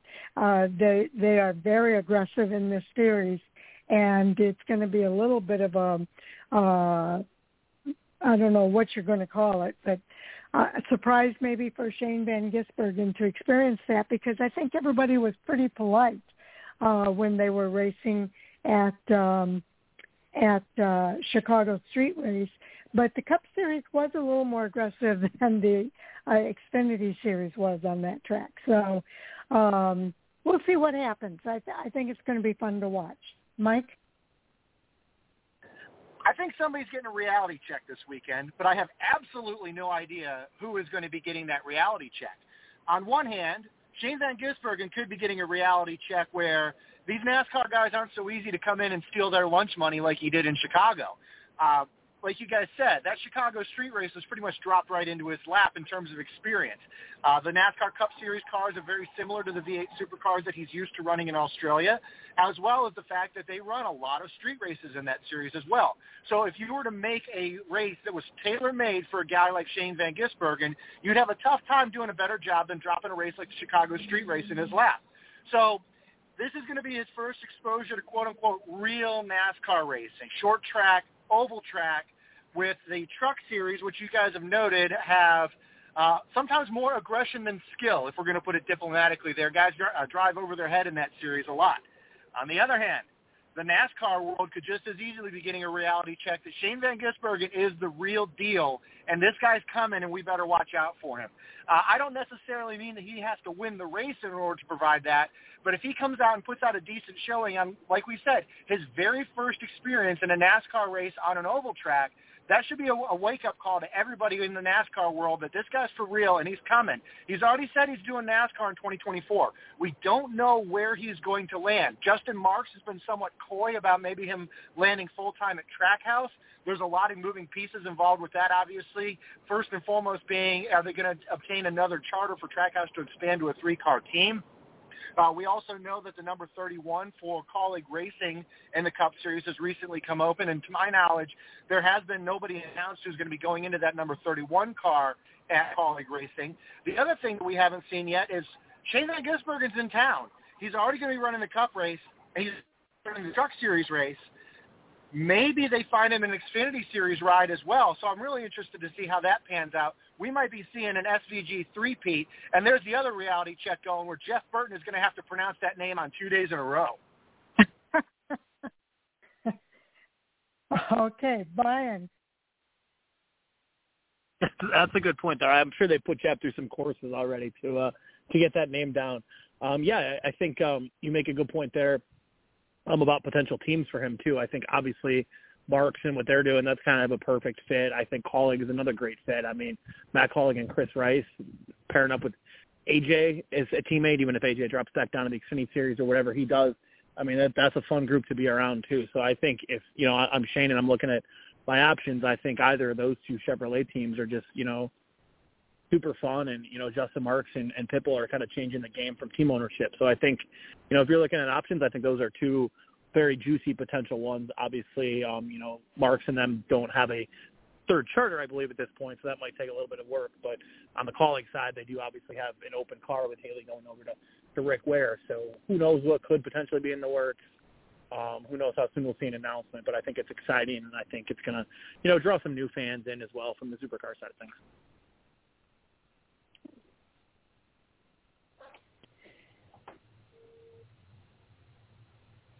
So have Jay?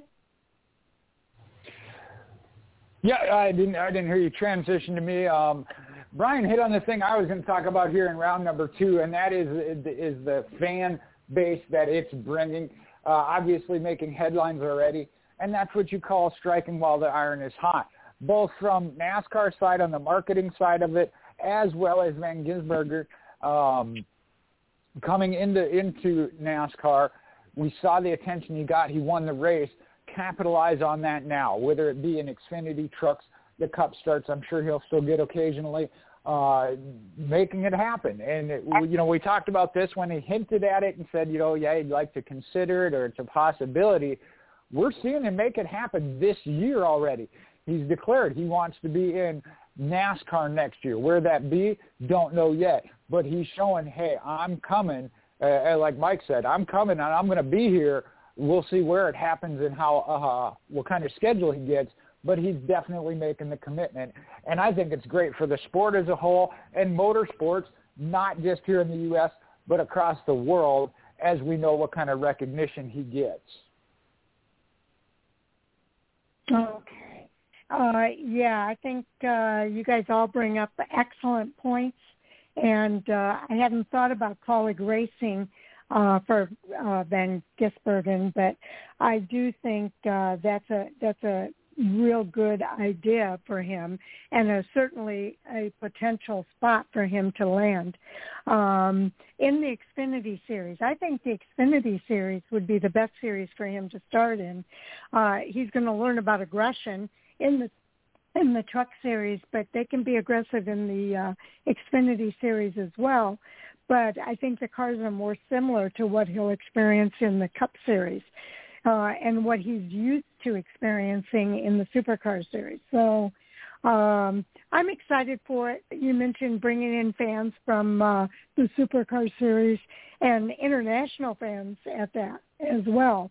So I think it's uh, a good move uh, I applaud, excuse me, Trackhouse Racing uh, for coming up with the idea of the Project 91 and bringing Van uh, Gisbergen to us. And uh, now I can't wait to see how it all plays out. Mike? I'm with you. I can't wait to see how it plays out as well. Um, I flip a coin for how this thing's going to go. All right, he could just as easily get caught up in somebody else's mess. That happens a lot in the truck series as well. So we're going to have to be careful about how we read a 30th place finish. If he gets taken out by uh, Dean Thompson or Hailie Deegan or some of the other more um, infamous truck series drivers, well, it's really hard to get a read on how that's going to go.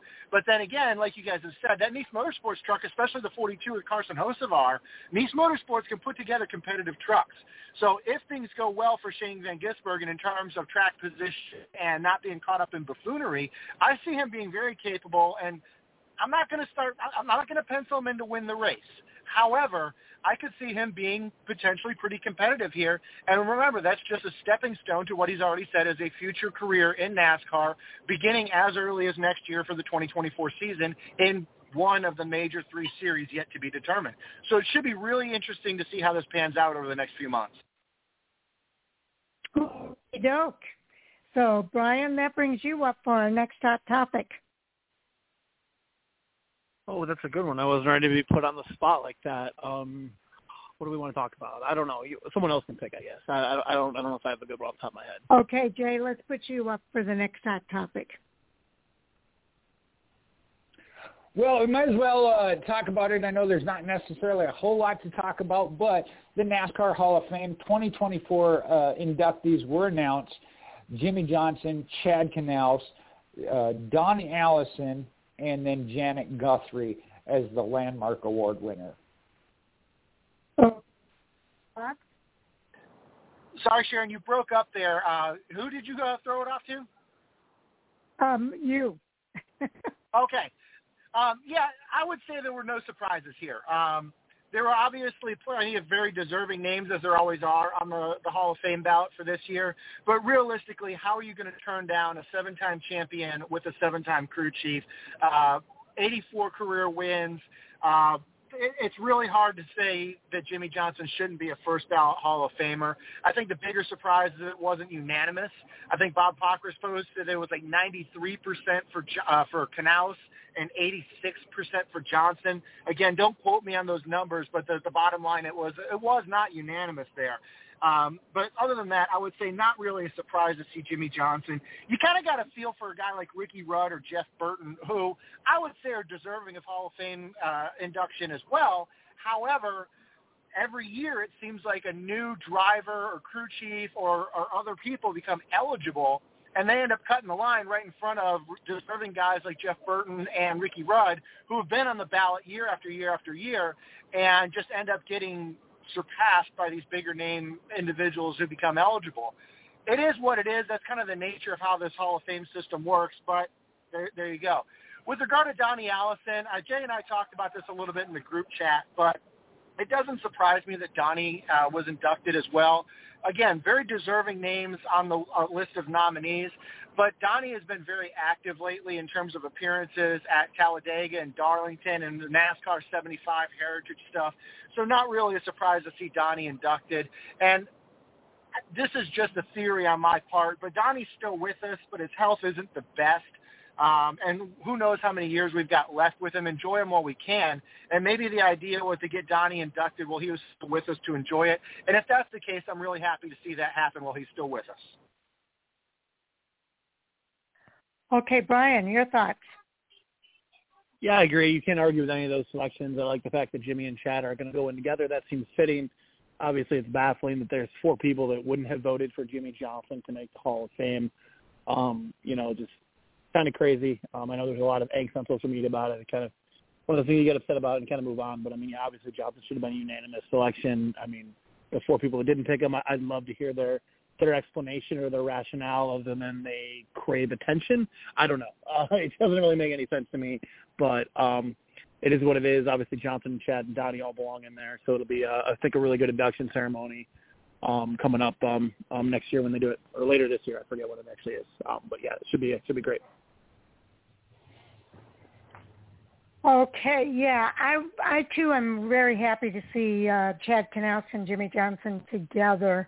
Um, the only thing that I can think of, and I'm speculating, I have no inside information whatsoever, so please take this as speculation on my part, is that there's always been a little bit of a cloud uh, over the the uh, son of Jimmie Johnson and Chad Knaus uh, for the number of penalties that they've earned over the number of years that they've won the seven championships. Uh, I do think that they've, you know, done remarkable uh, work uh, within NASCAR to win those seven championships. But that's the only thing I can think of as to why people might have not wanted to vote for them uh, to be in together uh, on that first ballot.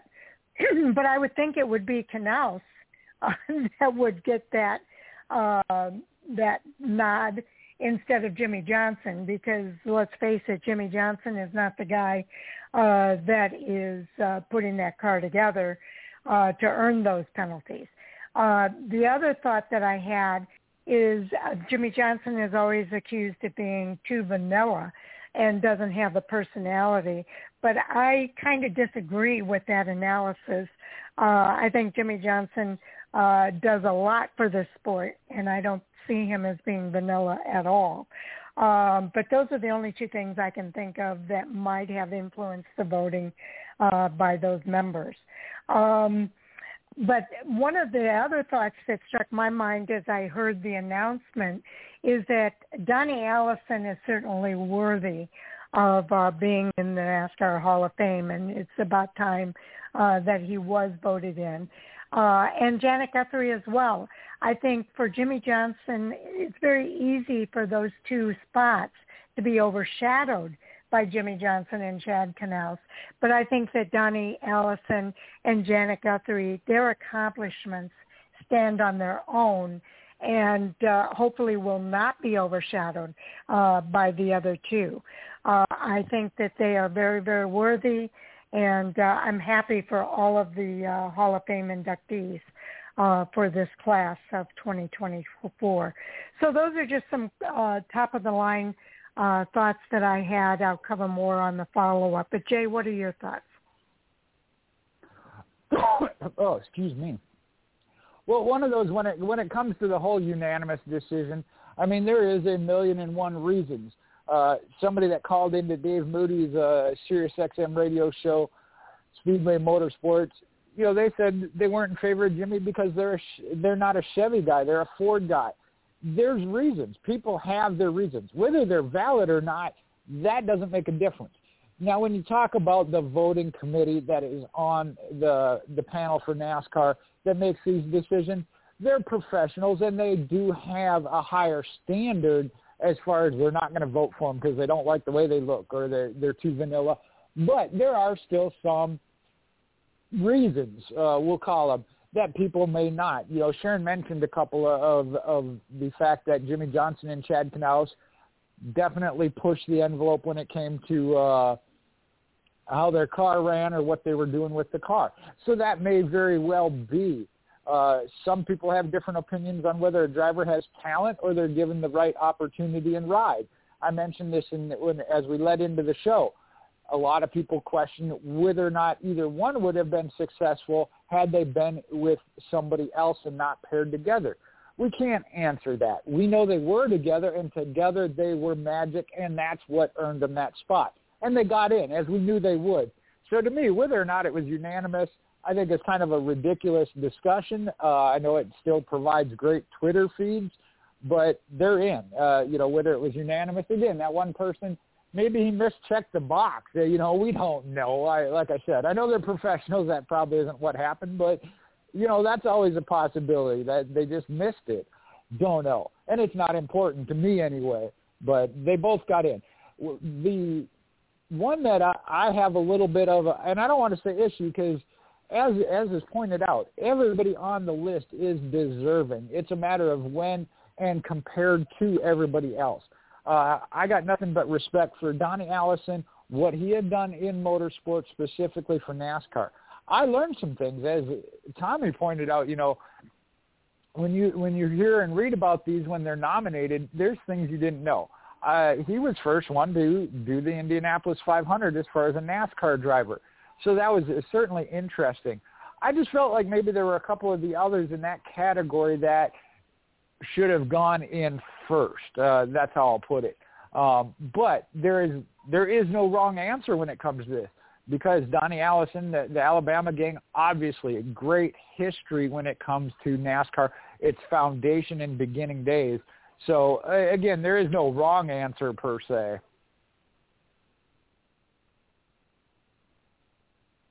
Okay, up next is Mike for your follow-up.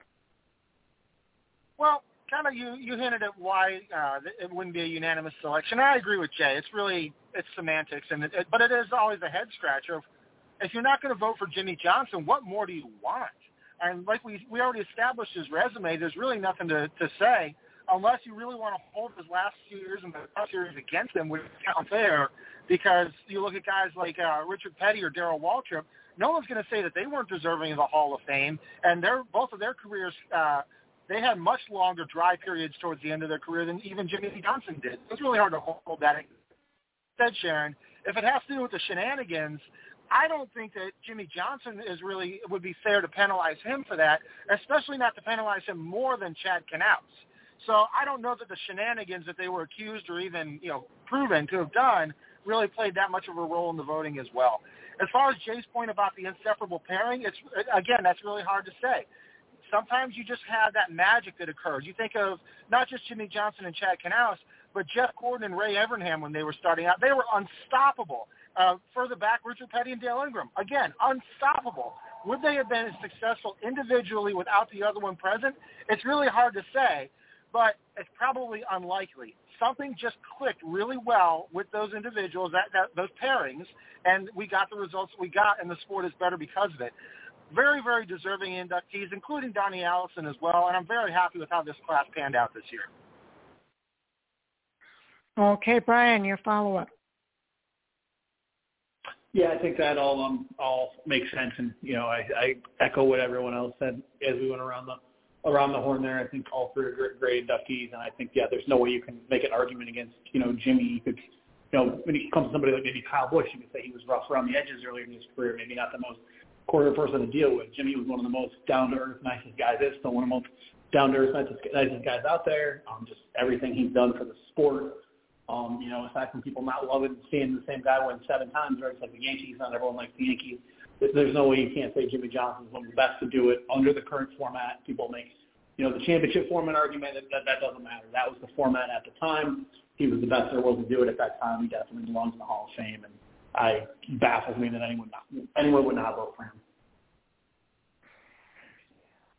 I agree. I think that um, you guys all make great points, and I agree that it doesn't make sense that they would penalize Johnson and not Knaus on on uh, the shenanigans there. So, 100% agree with you there.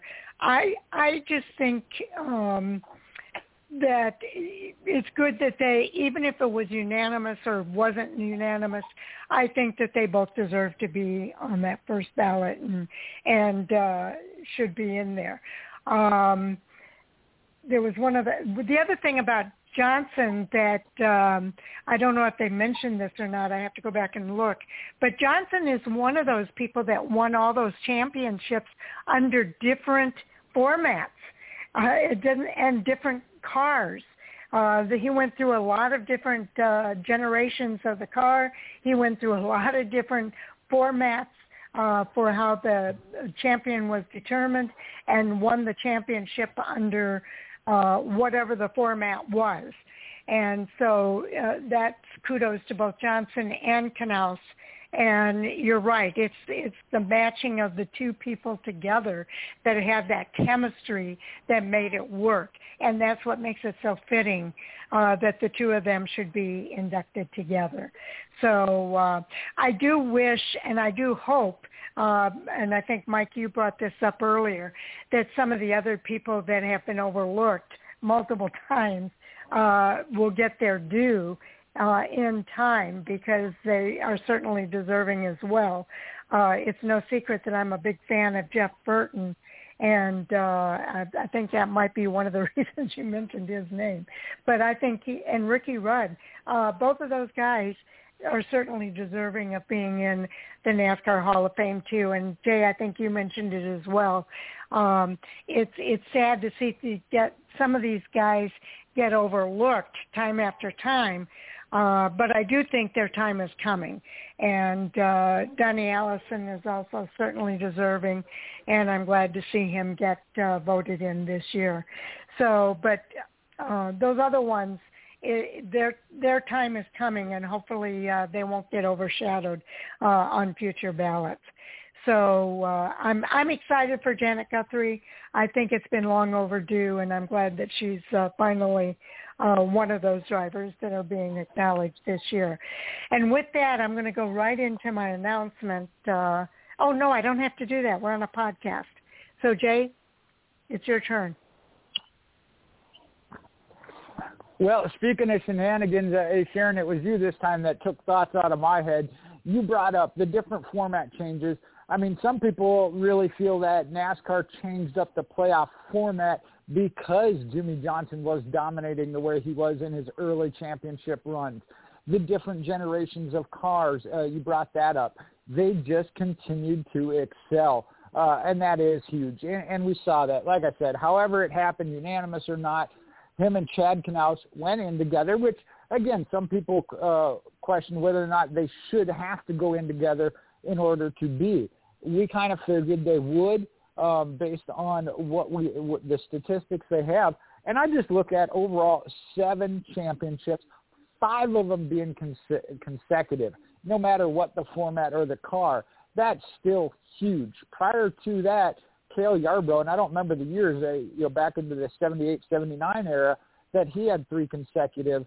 Um, I mean, that's unheard of. And he went five, total of seven. Only Dale Earnhardt and Richard Petty have done that.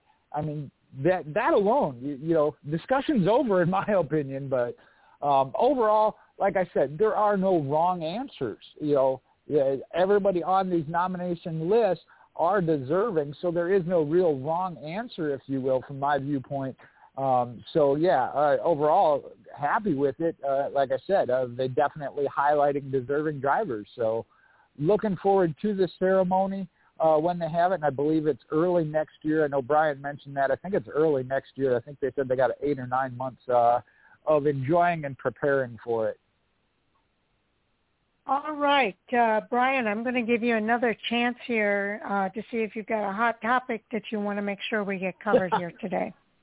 yeah, I do have one. One interesting one I think uh, that you guys shared in, the, in our team's chat was the the report by uh, Jordan Bianchi of uh, the Athletic, I believe earlier this week that Nemechek could possibly be taken over um, for Gragson in the number 42 car next year. obviously, we know that team is transitioning from Chevrolet to Toyotas. Um, Nemechek is obviously in a Toyota doing very well at the Xfinity level, um, but obviously has struggled at the Cup level. I think very similar to the situation Gragson's in now, right? I mean, he hasn't had too much of a chance to really get comfortable. I don't feel like personally. I mean, he was great in Xfinity. He struggled in Cup. Nemechek's been in Cup before. He struggled. He went back down. He did well in trucks. He's done well in Xfinity. He could very well struggle in Cup again. So I think it, it, that would be a tough, uh, tough break for Gragson, just because I know I know he's a little bit polarizing. Not everybody likes him, but I've always enjoyed watching him, talking to him, interviewing him. Uh, you know his his celebrations, um, his just excitement, and just the way he goes about about things. And he's really, really, really interactive with the fans too when he's at the racetrack, which I think is great for NASCAR as a whole. Um, so interesting, I guess, two parts there. Do we think John Hunter makes sense to go in that car, and then um, maybe just for fun, where would we speculate Gragson would go in 2024? What are your thoughts? Well, uh, I'm one of those people. Oh, oh sorry. Uh, you, you no, no, I, I know you wanted me to go. Or, or you to go. You, you go ahead. You you start. Yeah, so I'm one of those people who's not a huge fan of Noah Gragson. That's pretty well uh, documented. But I'm going to kind of defend him a little bit here. Historically, he's been a slow starter. Every series that he started in, Trucks, Xfinity, and now Cup, it's taken him a while to really get up to speed. Um, he had several years in the Truck Series where he struggled before he finally started winning races. And the same thing in the Xfinity Series. He had several kind of fruitless seasons, one or two wins, before he really broke out last year and won several races. So it's somewhat unfair for him to get plugged in the cup. He's in his rookie year, and Legacy Motor Club has been very down this year as com- compared to where they were last year. It'd be one thing if Erik Jones in the 43 was continuing to run up front like he was towards the, uh, the back half of last year, and Noah Gragson in the 42 was running where he is right now. That'd be a different story, but the 43 is also struggling as well. So I think that's a, an equipment issue at Legacy Motor Club as much as it is a struggle of a rookie driver. So to cut Noah Gragson loose after one season, I understand it's business, and maybe there's a business reason for it more so than a driver performance reason. But it's still difficult to uh, to see that happen to a guy like Noah Gragson, who I think, if given the right opportunity and the right amount of time, he does have a potential to grow into a successful Cup Series driver. That may not be the case at Legacy Motor Club. So where could he go? We already talked about the Kaulig Racing number 31 is open if he's going to stay in the Chevrolet camp. We know that Legacy Motor Club is moving to Toyota for next year. So perhaps Noah Gragson stays with Chevrolet and moves over to Kaulig. Other than that, it's a big question mark. With regard to John Hunter Nemechek, that's another big question mark. Is he ready for Cup? He's done decently in the Xfinity Series, but he's not been the most consistent this year either. He's won several races, but he's also had several DNFs. Um, is he ready for Cup? I don't think he's ready to, to dominate the Cup Series, that's for sure. But I think he'd do just as well in Cup maybe as Noah Gragson is doing right now. So we'll have to see where this settles out.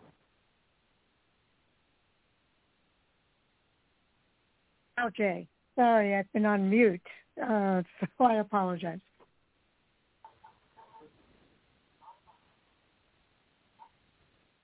Jay, are you still here? Yeah, okay. I didn't know if you were going to go, if you wanted me to go. Um, first off, I want to say, Brian, it's good to have you on the show uh, as somebody that also supports uh, Gragson. You heard Mike self admit he's not necessarily a big Gragson fan, but defend him. And ironically here, I'm going to go the other side of I think that it is a business decision, as Mike said. Toyota has showed they're behind John Hunter Nemechek. Uh, when he went back to the truck series with Kyle Busch Motorsports under Toyota, and then Kyle Busch Motorsports went to Chevrolet. John Hunter Nemechek stayed with Toyota, went to the Xfinity Series in the Joe Gibbs uh, Racing umbrella. Um, I know there's some discussion about whether or not he's in line to move into the Joe, Joe Gibbs Racing, depending on what Martin Truex does. So it'd be interesting to see if they pull that now. If Truex is going to come back, they want him up at the Cup level and put him with Legacy Motorsports, which is switching over to Toyota if that is the case, I understand their decision. But I'm with Mike. I hate to see it happen to anybody. Uh, specifically, I am kind of a Gragson fan. Did only get the one year, and I think back to Daniel Hemric with Richard Childress Racing. Um, just wasn't given the opportunity. Uh, you know, cup, making that jump to Cup is no easy task. We've seen several drivers do good in their rookie year, and I think back to Cole Custer. He won in his rookie year and after three years, he was have to move back to the Xfinity Series. That's another one that discussion comes up of does he come back.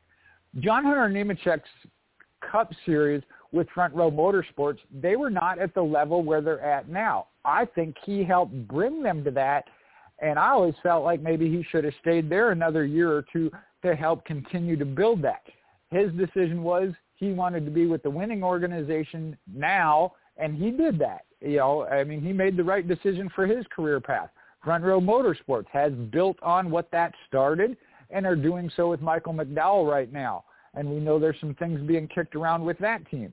So uh, it, it's a lot of revolving doors. And I think Tommy there too uh, brought this up. Mike hit on it. If that were to happen, I see Noah Gragson moving over to the Kaulig Racing um, number 31 if they don't already have that slotted to somebody else, which we don't know. We just know Justin Haley will not be returning there. Um, so I think they have a plan in place. The fact that uh, Justin Haley already announced that he was going somewhere else, they obviously know they need to move on. I think they kind of have a plan.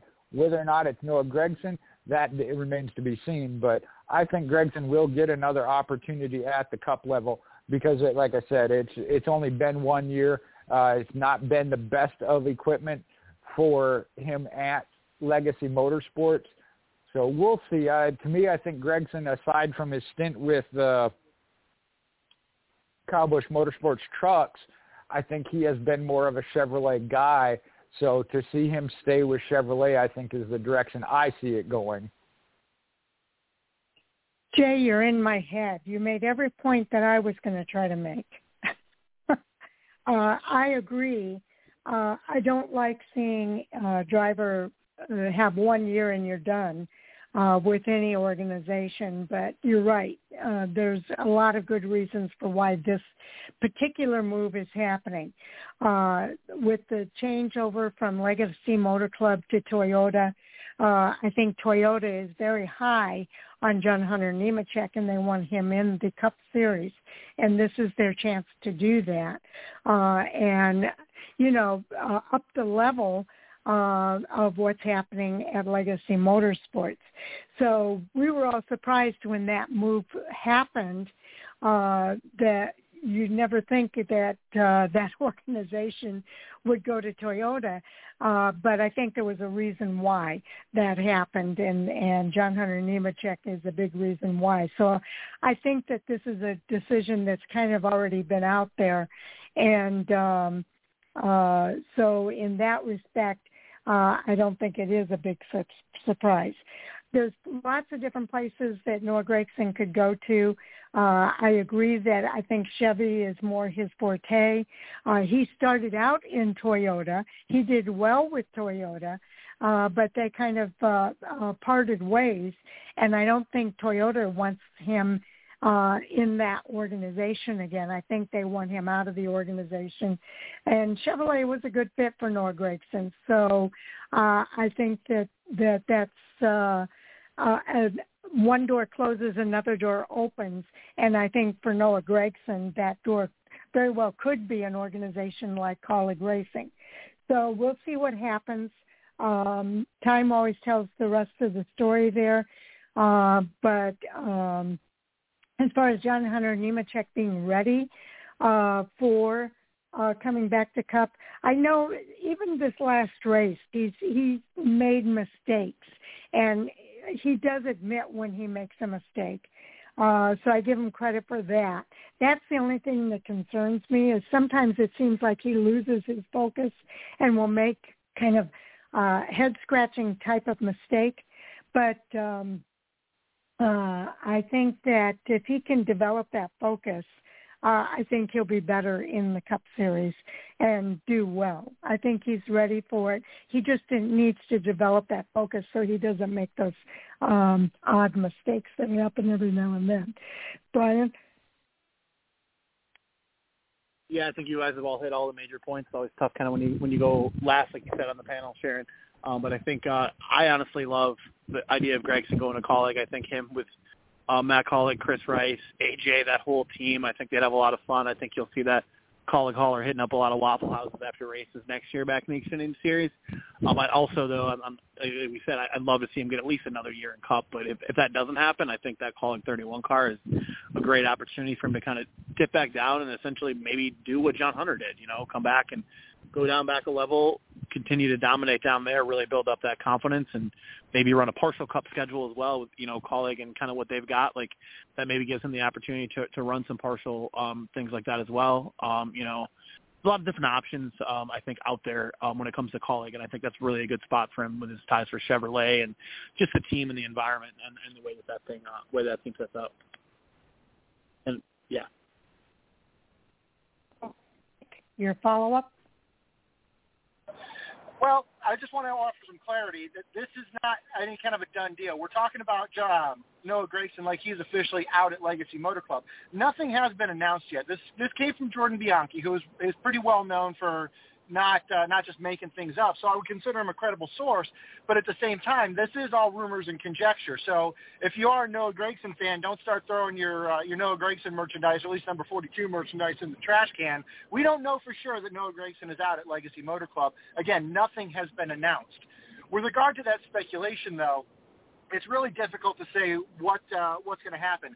Tis the silliest season of the year, so it's really uh, we're we're just getting into now when when teams start making their moves. We're not even in the playoffs yet, and there's a lot of teams that tend to hold their cards close to the chest until much much later in the year. So we really don't know what's going to happen here in the future. We can be reasonably confident that the the entire driver lineup next year is not going to be the same as it is this year. But beyond that, and a couple of confirmations that we've already received, for example, Josh Berry going into the four car, we already know. There's really not a whole lot of clarity on what the, some of those driver changes are going to look like for next year. So don't get too far involved in what may or may not happen because we simply just don't know yet, and we're going to have to wait and see. We're certainly going to revisit this topic again in a few months, but right now uh, the best thing for Noah Gragson to do is to try and build that resume at Legacy Motor Club to say whether they should keep him on there or if a team should try and pick him up next year. Hey, I'm Noah Gragson. If you want to win races, hire me. That's really the only thing Noah Gragson's in control of right now, and hopefully he's able to parlay that into building a good resume to either stick around or move to a better opportunity elsewhere. Jay, your follow-up. Well, uh, yeah, there's a lot of different things. Sharon, you brought up a real interesting point I had to reflect on, and that was the relationship between uh, Noah Gragson and Toyota. Uh, I, I was trying to think back if that was just a, what they listed as a mutually agreed to part ways, but there may be still some carryover from that. Um, so that would be an interesting aspect as far as Legacy Motorsports going to Toyota. We know they are backing John Hunter Nemechek whether they are anti-Gragson or not. Um, I don't know that we'd ever get that official word. But with that, one thing uh, talking about pure speculation, if this were to all come out to play, Noah Gragson, as Brian mentioned, very good as a, a public spokesman and uh, sponsor representative, has ties with um, Bass Pro and John Morris, maybe he goes over to Richard Childress Racing and as Austin Dillon's uh, racing career winds up. Ooh, that's an interesting thought. Um, um, yeah, I, I think that uh, you're right. Noah Gragson has a lot of really great uh, relationship uh, with the fans. He's got a great relationship with his sponsors, and so I don't think it's going to be any problem for him to get a ride, uh, whether it's in the Xfinity Series or the Cup Series. Uh, and I think, uh, uh, Mike, I want to thank you for bringing up that this is not a done deal, uh, that this is pure speculation uh, that was uh, inspired by the article written by Jordan Bianchi.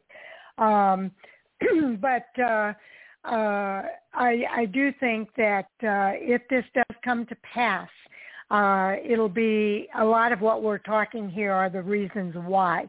Uh, but I agree with you. Nobody wants to throw out their uh, uh, gear yet from Legacy Motorsports. Uh, but uh, if I know those fans, they are not going to throw out any Gragson gear. Uh, they're going to look for what's new and uh, get that gear and wear it. So um, uh, I do think that uh, it's an interesting speculation, and I think we've given some really good food for thought as it relates to that speculation. So uh, we'll have to wait and see what actually happens. Brian? Yeah, I agree. It's fun to speculate, but it's probably it's still so far away. So uh, probably give it a few more months, and we'll probably get a little bit more clarity. Like I said, I have no reason to doubt. Um, Jordan's reporting; he's always uh, one of the top-notch guys. Still um, left around the garage area, but it is you know pure speculation at this point, and it'll be uh, interesting to kind of see how it develops. And then also you got to feel that's got to have an effect on Gragson this year too, right? Think about you and your job. If you don't know where you're going to be working in a few months, it, that wears on you and affects your performance as well. So uh, hopefully they can give him some clarity, or maybe he has it and we just don't know, right? But um, hopefully he's got a little bit of clarity, and maybe we can see him get some better runs here pulled together um, as we wind up the the 2023 season. All right, Jay, we've got what uh, a little more than 10 minutes. Um, what are your thoughts about uh, one quick hot topic?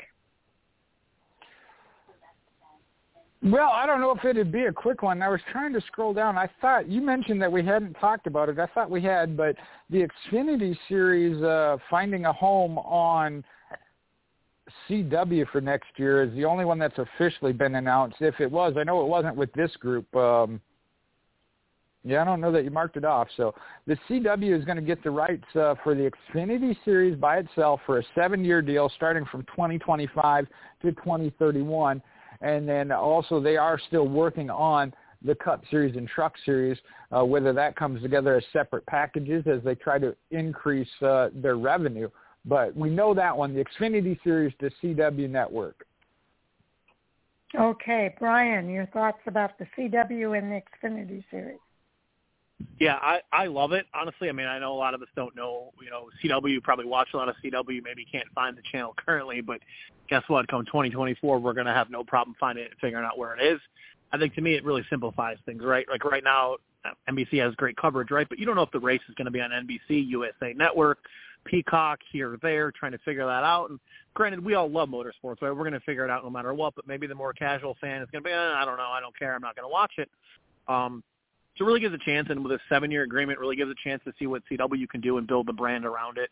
I didn't, I don't understand the whole deal behind everything, but NASCAR Productions is basically going to be the one producing all the stuff and kind of running everything out of this new facility they built in the Charlotte area. So I think you know you're going to see a very quality product on a station, and you know a station that I believe is in like a hundred percent of homes. Maybe I'm wrong. Don't quote me on that. But you know, it's way more widely distributed, I think, than people think. I know social media was a buzz right away, and you know, one one idiot tweets something, and then all the other idiots uh, jump on. Or sorry, I guess we don't say tweet anymore. We X or whatever it might be.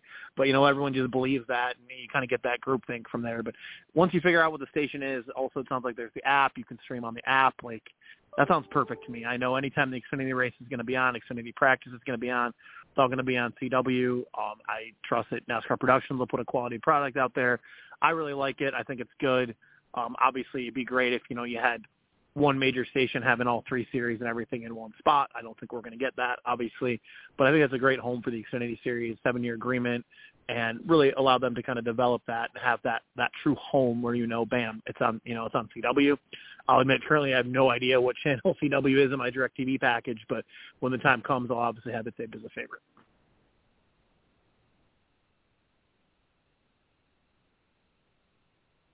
Mike. Brian, you're a Chicago guy.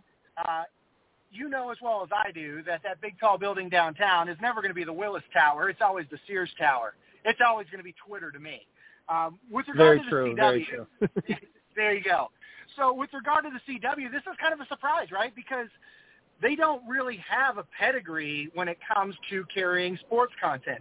We think of CW as some like, you know, great value superhero show kind of channel, teen dramas and reruns of other shows produced by other networks. We don't really think of them as a sports broadcasting network. So it's kind of a blank slate. Now, like you guys have said, theoretically this is going to be built and produced by NASCAR. What that exactly means, I don't know. There's a small pool of people who are trained and experienced in terms of producing and broadcasting motorsports content, especially when it comes to the on-air personalities, you know, your booth people, your pit reporters, etc. So who who is going to be those people that we get to see on a week to week basis? That's yet to be determined. As far as I know, there's been no uh, clarity as far as on-air talent or how the races are going to be presented, pre and post race coverage. All those details are yet to be determined, and we probably won't know them for a little while. It is interesting though because it shows that NASCAR is looking outside of the boundaries of the so-called traditional sports networks in terms of how to present their product.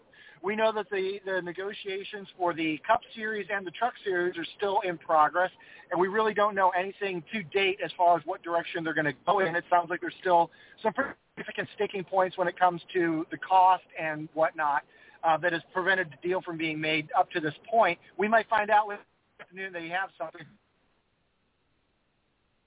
coming to an agreement. They still have a little bit of time, but that, that, that time is quickly drawing out. So hopefully by the end of this season, we get a little bit more clarity about where we're going to go from the 2025 season and onward with regard to the Cup and the Truck Series. As far as Xfinity on the CW, I'll be cautiously optimistic. Like I said, it's a very blank slate. It's really hard to say, well, they did it in the past and they were allowed to. Do. Well, they didn't do anything in the past. So we really don't know what to expect. It could be good. I hope it is good. I will say that the NBC coverage this year should be the model that they should follow. Um, it has been, I, I would say the NBC product, I know we spoke glowingly about them earlier in the year when they first took over, and we were speculating maybe we would get a little bit of fatigue from their product. I would say the two months in that we are with NBC, both their Xfinity and their Cup Series product has been outstanding, and the Truck Series product on Fox continues to be we'll say lackluster to be radio friendly about it.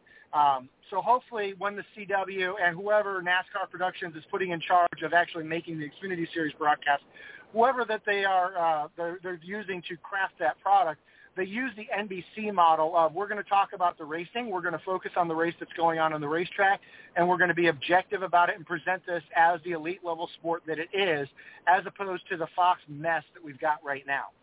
So that gives me cause for optimism, but we're just going to have to wait and see what it looks like here, and uh, starting with the 2025 season. Yes, indeed. I agree. I think that there is cause for optimism here.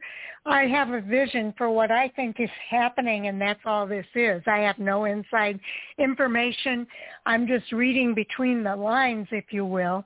And uh, uh, you guys all remember the Speed Channel when NASCAR uh, was very much involved. They had a lot of different programming and uh, ideas on, uh, you know, different racing shows, and uh, it was a lot of fun. However, Speed went to the wayside, and ever since then, I think a lot of fans have lamented that.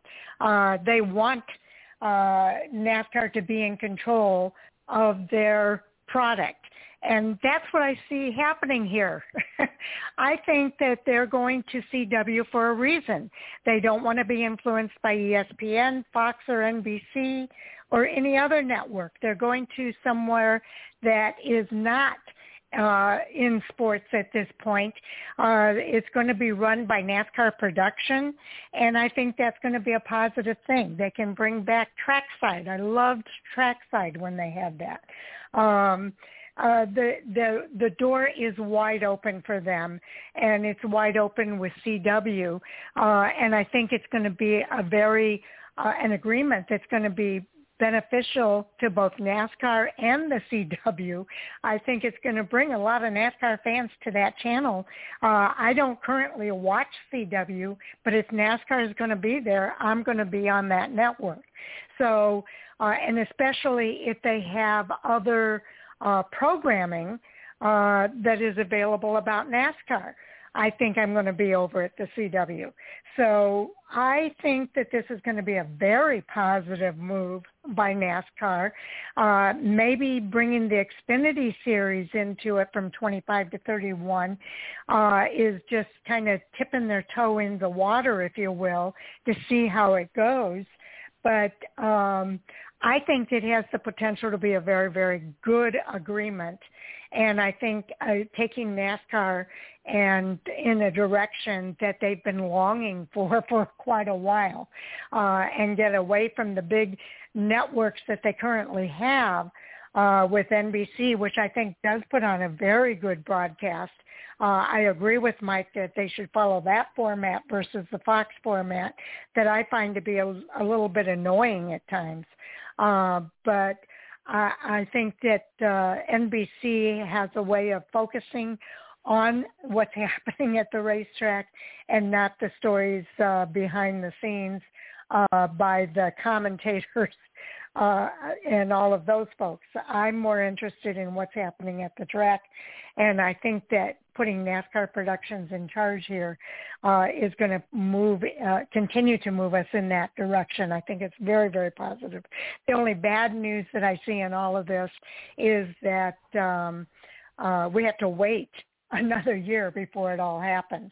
But and I do like the idea of knowing where the Xfinity Series race is going to happen all year long and not having to mark my calendar for when that changeover takes place. I've longed for NASCAR uh, to be at that situation where they have one network that covers it all and it's all good.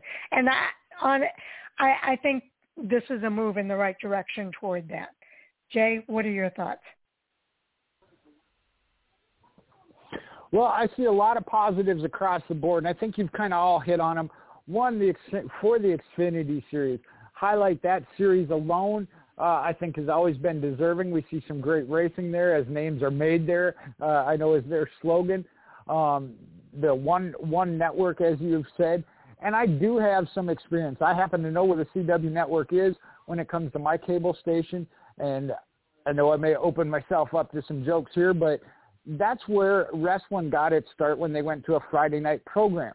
And CW has some experience with this of letting another team put together the package as WWE produces their own uh, programming and just put it on the CW network. And that led to them moving on to Fox Sports 1 um, after their renewal. So I think CW felt that worked really well and it was looking for another block to fill, and they're finding it in the NASCAR Xfinity Series. So I think that fits well for them, and I think it, it showed that it does work as it led to another pa- uh, bigger deal for them to move to, to Fox Sports One. I am one of I'm not I have nothing to say as far as NBC versus Fox Sports One. I enjoy and appreciate the fact that there's coverage that I get to watch. Um, so I'm not going to get into that. But I do think, as Sharon pointed out, you go back to Speed Vision, that was NASCAR produced. I think that is a good way to go. Um, integrating it with whatever company if they need to, I get it, and uh, that's part of the part of the deal we got to deal with.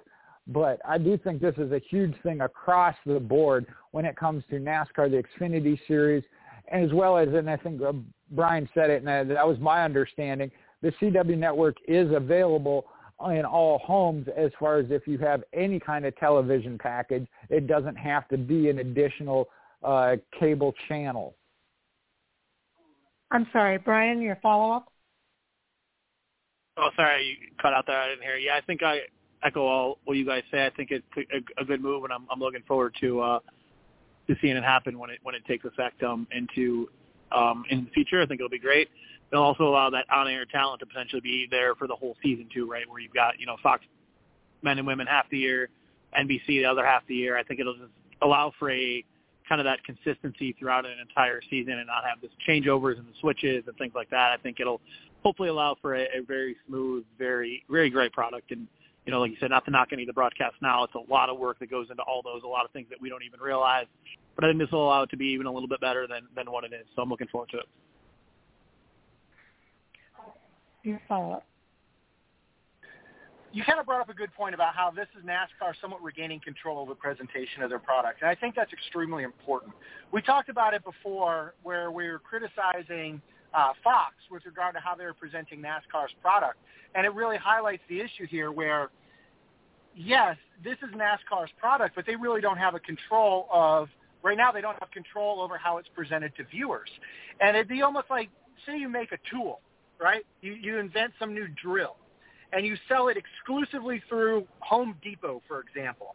And Home Depot is exclusively responsible for marketing that drill, and they do a really lousy job with it. They do demos, and the, the, the demonstrator breaks the product, and they're not able to, to make it look like it, it, it works well. And that's kind of the situation where NASCAR's in right now, where they produce an excellent product. The racing has been very, very good for the most part, um, especially with the Gen 7 car. However, the way it's been presented to viewers, particularly by Fox, is not the most flattering way that NASCAR has to present their product, to get people excited about it, talking about it, and most importantly, watching the next race. So NASCAR regaining a little bit of control over how their product is presented to the viewers, I think is a very important step here right now the inmates have somewhat taken over the asylum when it comes to how NASCAR is broadcast. Uh, no one is more interested in the success of NASCAR than NASCAR itself. So them having the ability to dictate the terms of how that product is presented to viewers and hopefully be a little bit more responsive to what the viewers want to see and what they don't want to see will hopefully lead to a better product for us as fans to watch and enjoy coming up in the 2025 season and beyond.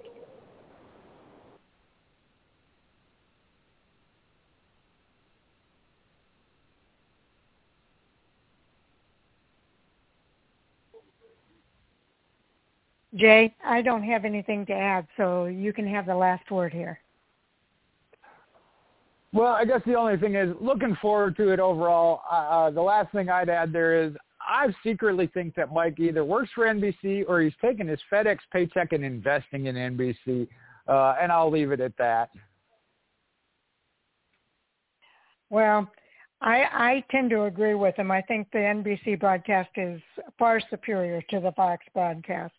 Um, but anyway, I um, let's go ahead and do our roundtable real quick.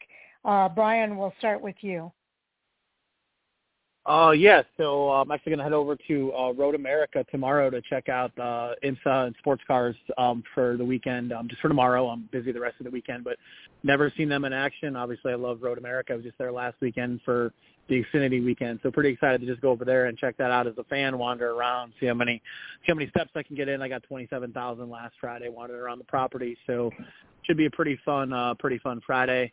Um last week obviously it was great to watch uh Sam Mayer win that Xfinity race. I actually uh interviewed him after his first ARCA start back at Iowa back in I think it was 2018. So pretty cool to see him win and I was actually by victory lane um when he when he crossed the start finish line and just the support. Obviously, he's a Wisconsin native. His family is from I think only six or seven miles away from the track. His dad sprinted over into victory lane, and there were probably a good 50, 60 people all in Sam Mayer shirts that were family and friends and sponsors. So really cool to see. Great energy, great atmosphere. Really fun to to watch that and be able to be a part of that. And then Tuesday night this past week, I actually finally crossed another race off my bucket list, and that was I'm still going to call it like the Sears Tower. I'm going to call it the Dixieland 250 even though they don't call it that anymore, up here at Kaukauna. Um, made the trip for that. It's only about 30 minutes from where I'm living at nowadays. And uh, it was awesome. It was a good time. Ty Majeski obviously took the win. I think that was his third or fourth in the last five years.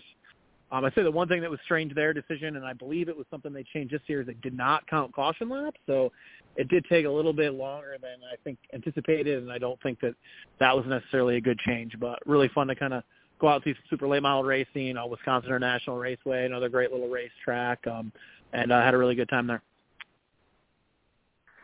Okay, Mike.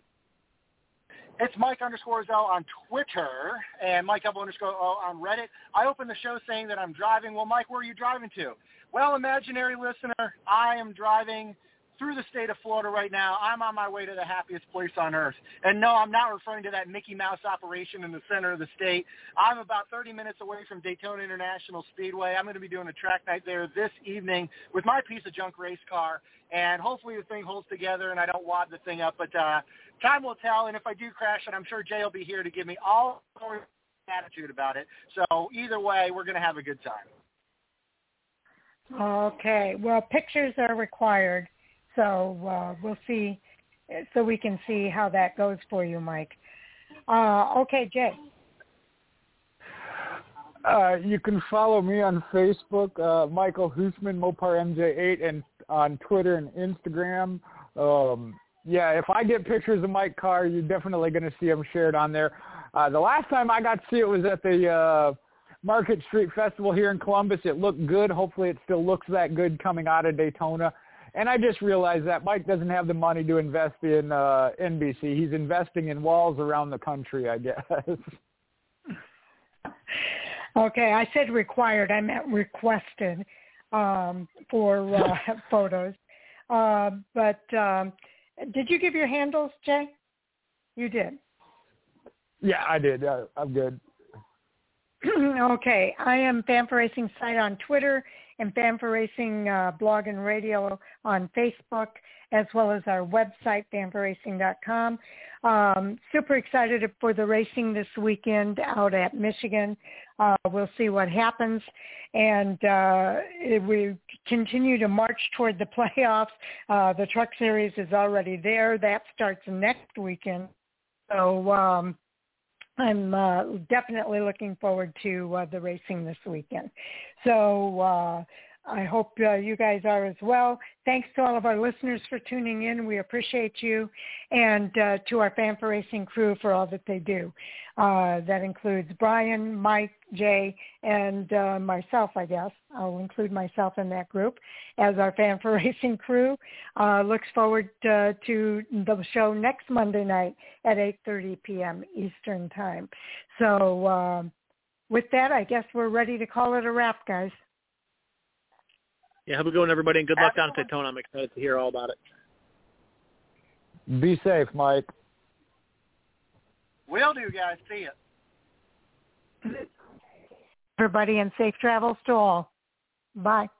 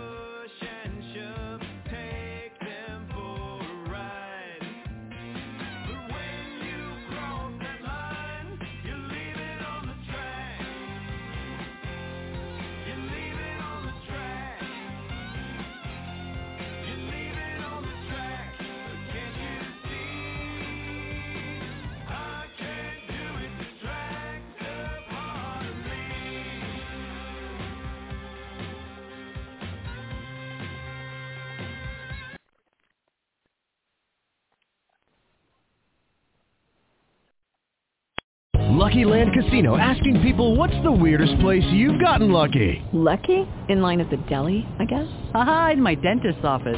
More than once, actually. Do I have to say? Yes, you do. In the car before my kids' PTA meeting. Really? Yes. Excuse me, what's the weirdest place you've gotten lucky? I never win and tell. Well, there you have it. You can get lucky anywhere playing at LuckyLandSlots.com. Play for free right now. Are you feeling lucky? No purchase necessary. Void where prohibited by law. 18 plus. Terms and conditions apply. See website for details.